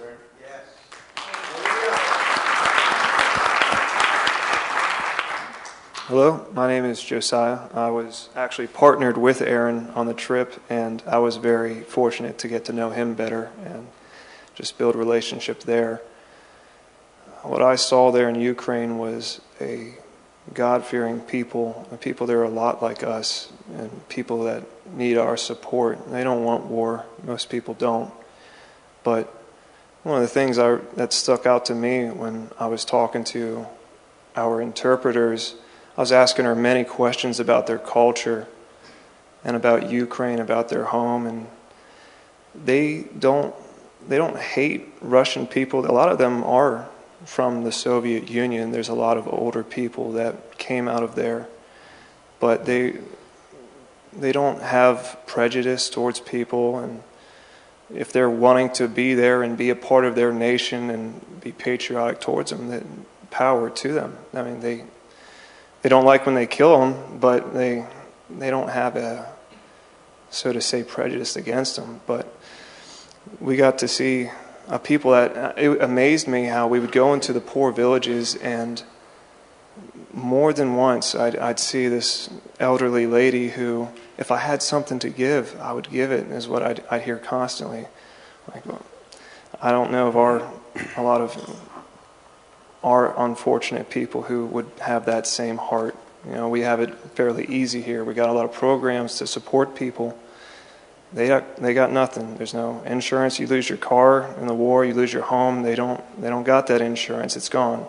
They don't have that support. And they, they gave when they had nothing to give. And I, I honestly, I didn't know what to do because it, it almost felt like we were being served. I, like Aaron said, we were in Ismail and they served us and they, they were so hospitable. I was like, man, what do I, what do I do? We're here to help you, you know, but they're just such a kind people. And if it wasn't for the language barrier, I'd say they're, it's almost like I'm talking to Americans. They understand us. They, we tend to make the mistake of when we travel, we look down on people or, or think that uh, they just don't understand. And they understand things. And they, a lot of them, they, they, I was, they are united. They fear God and they, it was amazing to see how they just stood with each other. So they need, they need our support. Uh, It's, it's a lot worse than what the news is telling people here. We, we have the, it's no question, we obviously have an information war right now in the United States. And me being there, we didn't see the tanks and the Russians and everything, but we got to talk to the people that were on the front lines. We, we know the pastors that witnessed a lot of what was going on, and the mass burial graves are real. The, the casualties, a lot of what's going on there, it's, it's worse than what most people know. So th- they need our prayer and they need our support. And I'm, I was very humbled to be able to go on this trip and serve them the best I could. My takeaway is uh, I, I wish I could have done more, but we're hoping to get more teams out there. To those who are able to, we, we would love to have people who are willing to help, that are willing to give their life if need be. We, we stepped into this with the understanding that we're going into a war torn country, and this is, this is why we're Christians. We're here to be Christ like ones, and the greatest thing a man can do to show love is to give his life for another.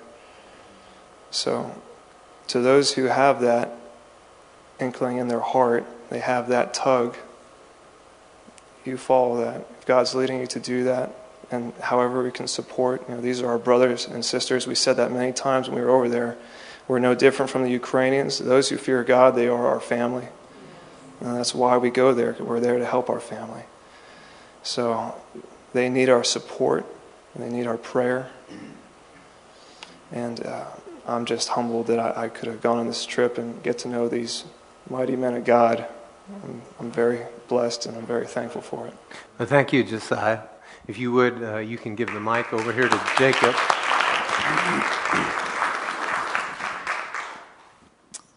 Good evening. Everybody repeat after me. Boga Bogoslavenia. Boga. Good. That means God bless you. Um, so many things. The first thing is all the glory, all the honor goes to the Father. Yeah, amen. All of it. Uh, from the beginning, I, I just, uh, we had breakthrough. Um, breakthrough because all our plans failed. They seemed like they failed, and we would have been stuck for days in the hotel. Uh, but Aaron Ray, Eric Hoover, Josiah, they were led to intercede, and within five minutes, Levi and Jay start their phones started blowing up. That was breakthrough immediate, and the presence of God was oh, the Father. Uh, it's because Jesus went to the right hand of the Father that we can do what we do. it's all through Him, and uh, I, I got surprised by the Lord in many ways of how much He loves people. He loves people. Uh, he healed. Everybody say this. Everybody say babushka. babushka. That's how you say grandma in Ukraine. Isn't it adorable? I think it is. Babushka. He healed those old. Bab- there were many old grandmas that they couldn't walk. They probably didn't have any insurance, money, and they would limp. And Aaron Ray would pray for them. Josiah has healing testimonies. I mean, immediately. And then they would walk around.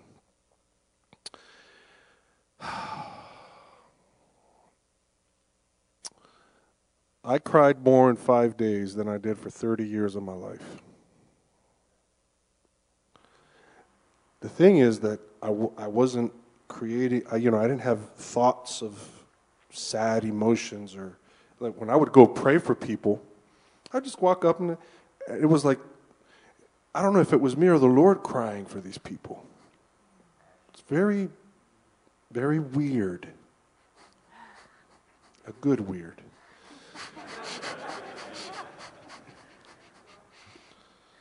There were children in houses, wrecked homes with no parents. Six years old, five years old, nine years old, unbathed. Villages that were uh, abandoned from First and Second World War. People would just live in those huts. And we'd go with the bags and Bibles in the bags with food. And we would just tell them, We're here to give you encouragement and faith, courage in the Lord Jesus. And then just start crying. They just start crying. The presence of God would fall when we would pray for people. I mean, we have videos and pictures of. They have a, a rough exterior, but when we started speaking and praying, the presence of God would fall and they would break down in tears. Uh, they, they would actually want to say the sinner's prayer. They, would, they prayed the sinner's prayer with us.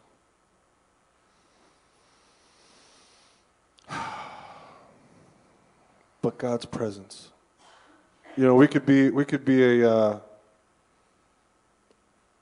any mission group, religious or not, but specifically a non-religious group that would go and do good acts. You know, but when you involve the Lord,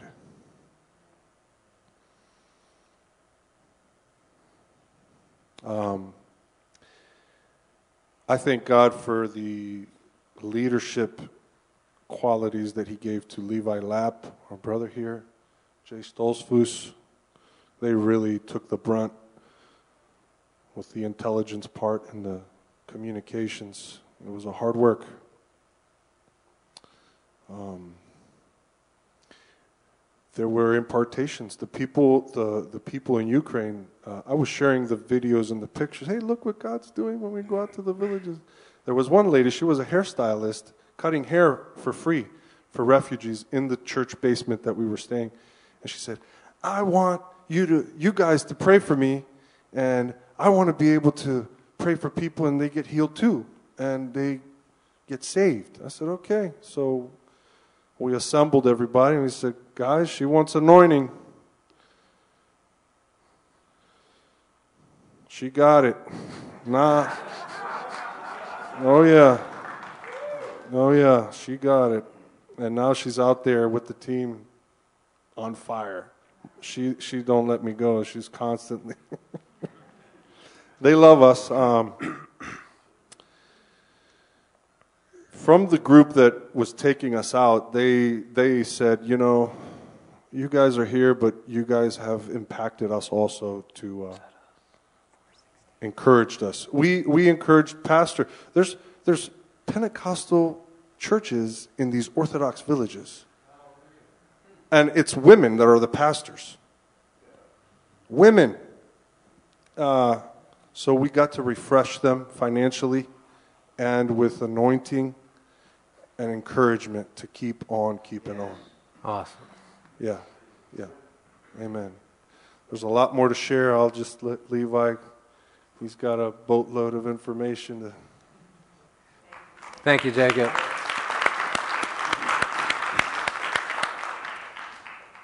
Good evening, everybody. Uh, I'll see if I can keep this together.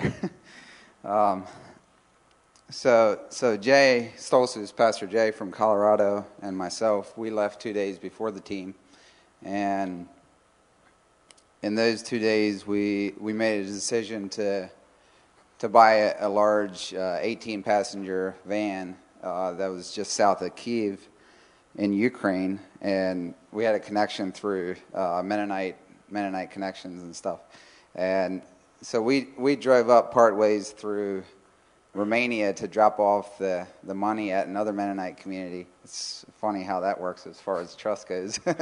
uh, so we drove up there, dropped off ten thousand five hundred dollars, and and then by that was that was on Saturday that we made the payment. On Wednesday, that uh, minibus got down to Odessa, and um, so it actually came to Odessa filled with boxes of food and supplies. So, uh, from from Christian Aid Ministries through the Mennonites that are there, and went all the way down there. So, probably boxes that got packed here in East Earl made their way all the way down to Odessa. So, um, so we did that. That van is now in the possession of the church in Odessa, and I was just seeing pictures in the last couple of days of what they're putting up, and they're now using it to to transport supplies in and out, and and also taking people out from.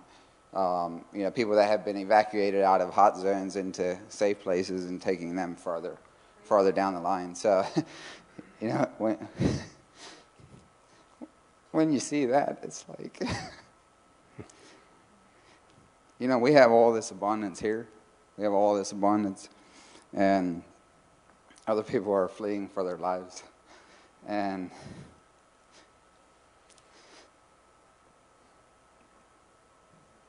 that's what you guys did. that's what you guys were a part of. Um, giving people the opportunity to live another day. Um, so I, I actually spent most of most of the time in Romania working on on supplies and so forth, getting supplies over into Ukraine. So we took the team over to Ukraine last Monday night. We crossed over, and then Eric and I um, immediately crossed back over into Ukraine with our drivers, or into Romania with our drivers that uh, that took the team across and uh, I almost became an interna- international criminal for for having too much money. Um, so, yeah, we had too much money for, for the two of us. And Eric and I were stuck in border uh, border patrol and customs for for about two and a half hours, and we had to get documents written up from the states here and everything. So that was fun. Um, so then the rest the rest of the week, Monday, uh, yeah, Tuesday through Friday, Eric and I were working uh, in Romania, and on Tuesday we bought a um, a shipment of supplies, and we were going to take it across on on Wednesday, and that didn't it didn't exactly go as planned because we didn't realize all the paperwork you need and all that stuff to to cross the borders with uh, such a large load of goods. And so, long story short, that went over the next day through through other connections we had made with Baptist pastors, and then and then we went back to Bucharest and bought another load of, of supplies on Thursday and took that across on Friday and then Friday and Saturday night we spent in Ukraine.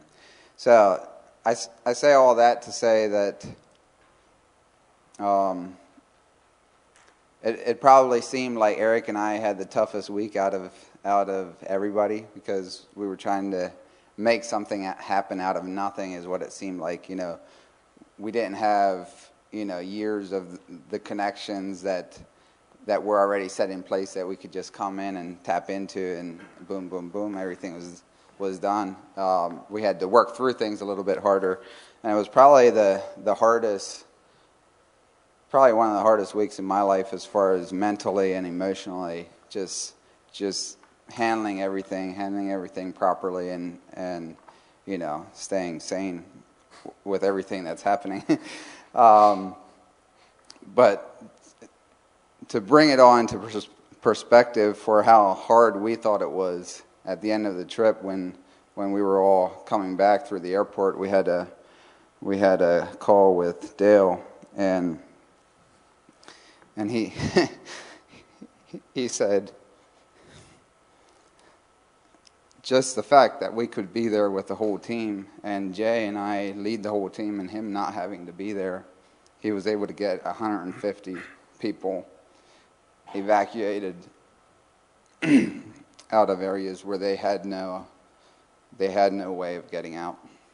So, you know, it, it doesn't matter how hard life is for for us, you know, for me as an individual, by doing the hard things in life sometimes you have no idea what's all happening as a result of that because someone else can be fully focused on something much more important than yeah. Your mental or emotional uh, state, you know, for a few days. So, um, as far as ongoing uh, plans for the 10 Men Project, we're planning on sending, sending many more teams. So, the immediate need at the moment is medicine, medical supplies, and, and medics. So that's what we're planning on at the moment for the next few teams to go. Will actually be teams of medics, um, and we'll be getting them as close up front as we can. Kind of have, have like a, a casualty collection point where people are brought out that need immediate attention, and then and then they can work on them there. So so that's what we're making plans for at the moment. We're, we want to get another team off the ground uh, in the next week, week and a half, is, is what we're looking at now. So, so that'll mean another 10,000 per person to go towards that. And, you know, we plan to continue that for as long as we can. And, and at the same time, with what we're doing, with just following such a simple plan, working through the pastors and the networks of churches in Ukraine, um, other people and other organizations are starting to see that, and you know, secular organizations even, and are starting to understand that you know this is how you need to do it. This is really, really the best way that you can do it is is through the church and the pastors and uh, because you know if if you go in acting like you're part of some military group or whatever, you know you're probably not going to come back out. So so the best the best way to go in is completely as a civilian, you know, with the pastors and all this, and um, yeah. So stay tuned for more information. there's there's a lot more to come, a lot more work to be done, and and. Uh, as far as the war goes, it's it's not it's not pretty at all. Uh, I was on a conference call this morning, and yeah, it's just not not good what's happening. A, lot of things are going to be shifting in the next few days and the next weeks, and uh, but the church is is called to be triumphant, and we rise above everything we help our brothers and sisters in need, and and this is a time for the church to to shine. Yeah.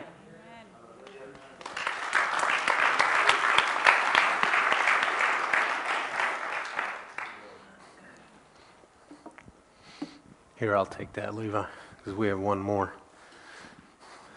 Since we're such a sending body, we can hear from many people on many accounts just in the last couple of weeks, right? So, uh, Gene, come share with us about some of your recent. Well, for those of you who don't know me, hello, hello. No. Bring your lights on.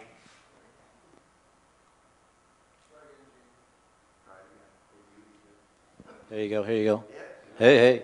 For those of you that don't know me, my name is Gene, and uh, I want to say this out the gate: freedom comes in many different forms.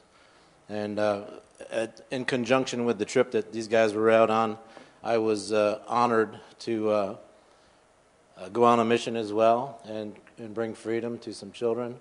Um, I want to start by saying about 10 or 11 years ago, God said to me pretty profoundly in my spirit, He said, You're going to be going to strange places, working with strange people, doing some strange things. That's why me and Pastor work together.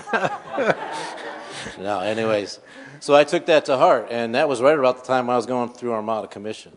And I'm a graduate of Armada Commission, and uh, they sent me, and God has sent me, and I can't, can't stress enough how God's going to put something in your heart, and it's not dependent on your circumstances, it's not dependent on your finances, it's dependent on your obedience to Him. And on the other side of that obedience is the grace for you to do what He's called you to do. Amen. And so, anyways, uh, yeah, we, I was honored to be able to lead a team in Africa. And uh, I mean, without going into a lot of details, uh, I brought four operators with me. And uh, we met a team of up to 15 people when we got in country. And uh, we had a couple of meetings, a couple of days of meetings, and then we rescued, and then we we rescued uh, 11 boys and, and one girl, and uh, ages six years old to 14. And uh, the process is huge. It, it, you, you hear little tidbits about what we do. And uh, literally, I've been building foundations in these countries to bring legitimacy, to bring uh, NGO status to uh, the Children's Rescue. And so we can operate with big partnerships, not just go and, and, and assume that, that we can do things. We just we bring legitimacy to our name, and then we build our team. And so this rescue actually is a culmination of about a year, a year's worth of work. We have rescued in this country before, um, but this is the foundational start in each country that we're trying to do. So yeah, if I could highlight a couple of things, uh, I didn't bring my Bible, but how much time do I have? no. Um, you never know. You can watch all the films, you can watch all the videos, you can, you can know all the statistics. But until you get into the presence of a slave master, you have no idea what your emotions are going to do. And being in the presence of a slave master just drives me all the more to get out there and rescue these children. And so, um, a couple of highlights. I mean, I'm not going into the details of the rescue, but um, the slave masters actually took probably 16 kids that we were going to rescue, and we, did, we were not able to rescue them, so we're planning another, another trip. Um, so that's why the number was only 12. But uh, after the machine, it was kind of a machine type thing, you know, because you're trained and you're, you're ready to do whatever it takes, good or bad, whatever comes our way. We try to train for that. Um, so we get out of that situation and we get back to um, the safe house, and we've got 15 rooms in this hotel, and uh, we, it, it, turns into a different mode because I don't want the kids, you know, we're carriers of the grace and the mercy and the power of God and the love of God. And so in that moment, I wanted to at least get into the, you know, the presence of the kids and show them love and just, ah, just love on them so big. And uh, they've never been in a vehicle before, they've never seen certain places, and they've been stuck on this island in, in uh, slavery.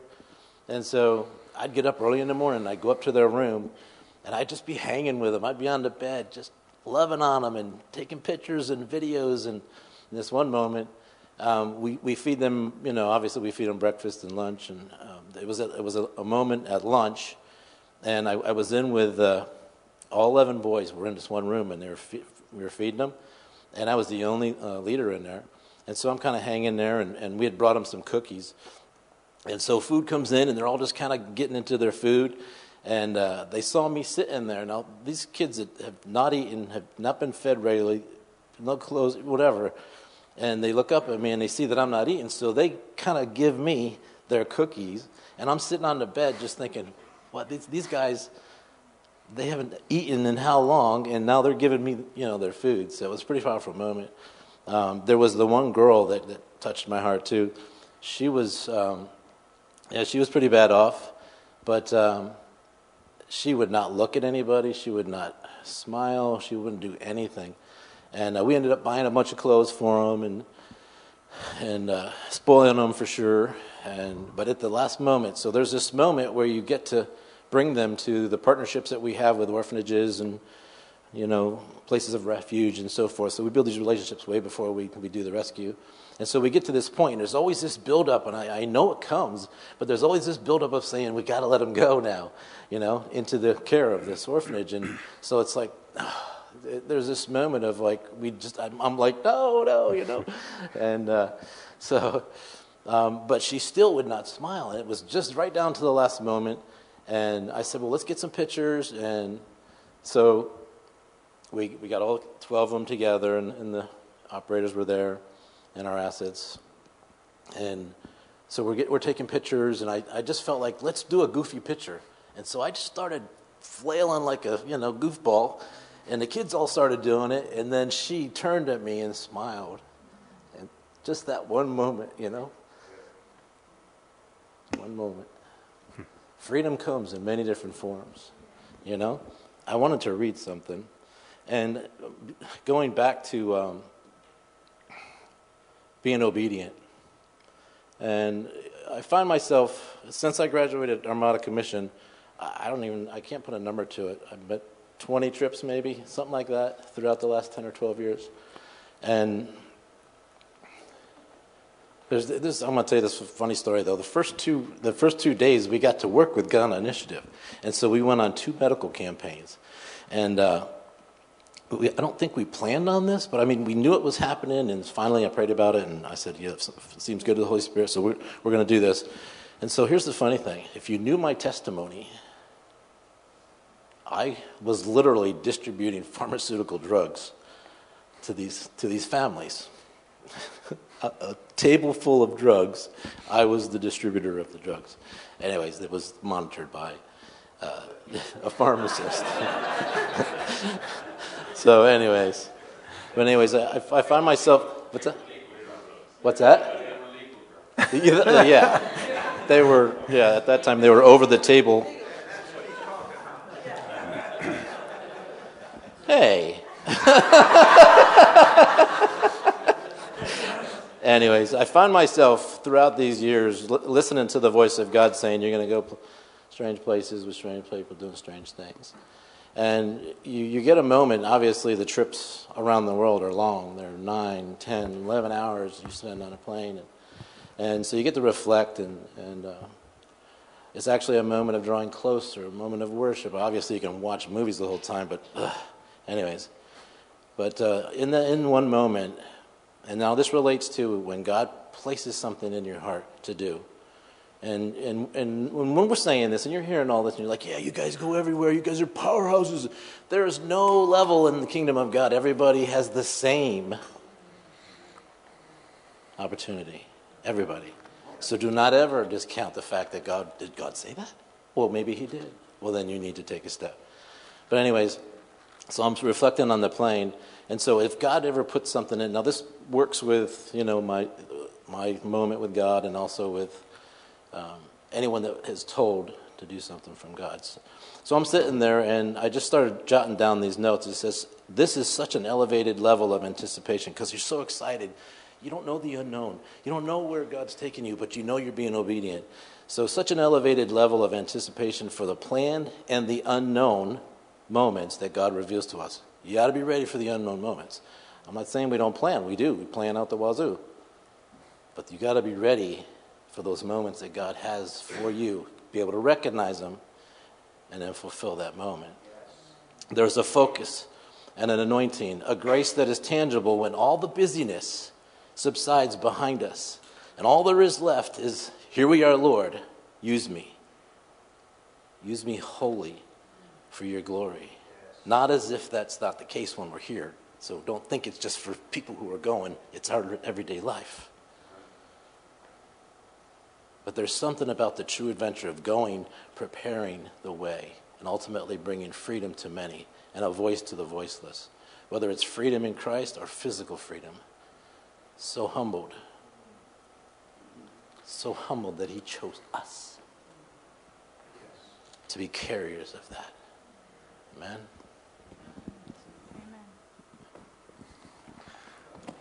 Thank you, Gene.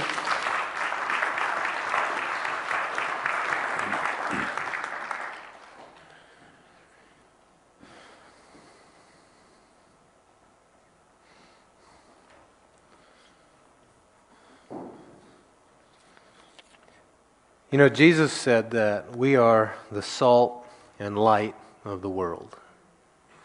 And the thing about light is that it doesn't discriminate which parts of the room it goes into.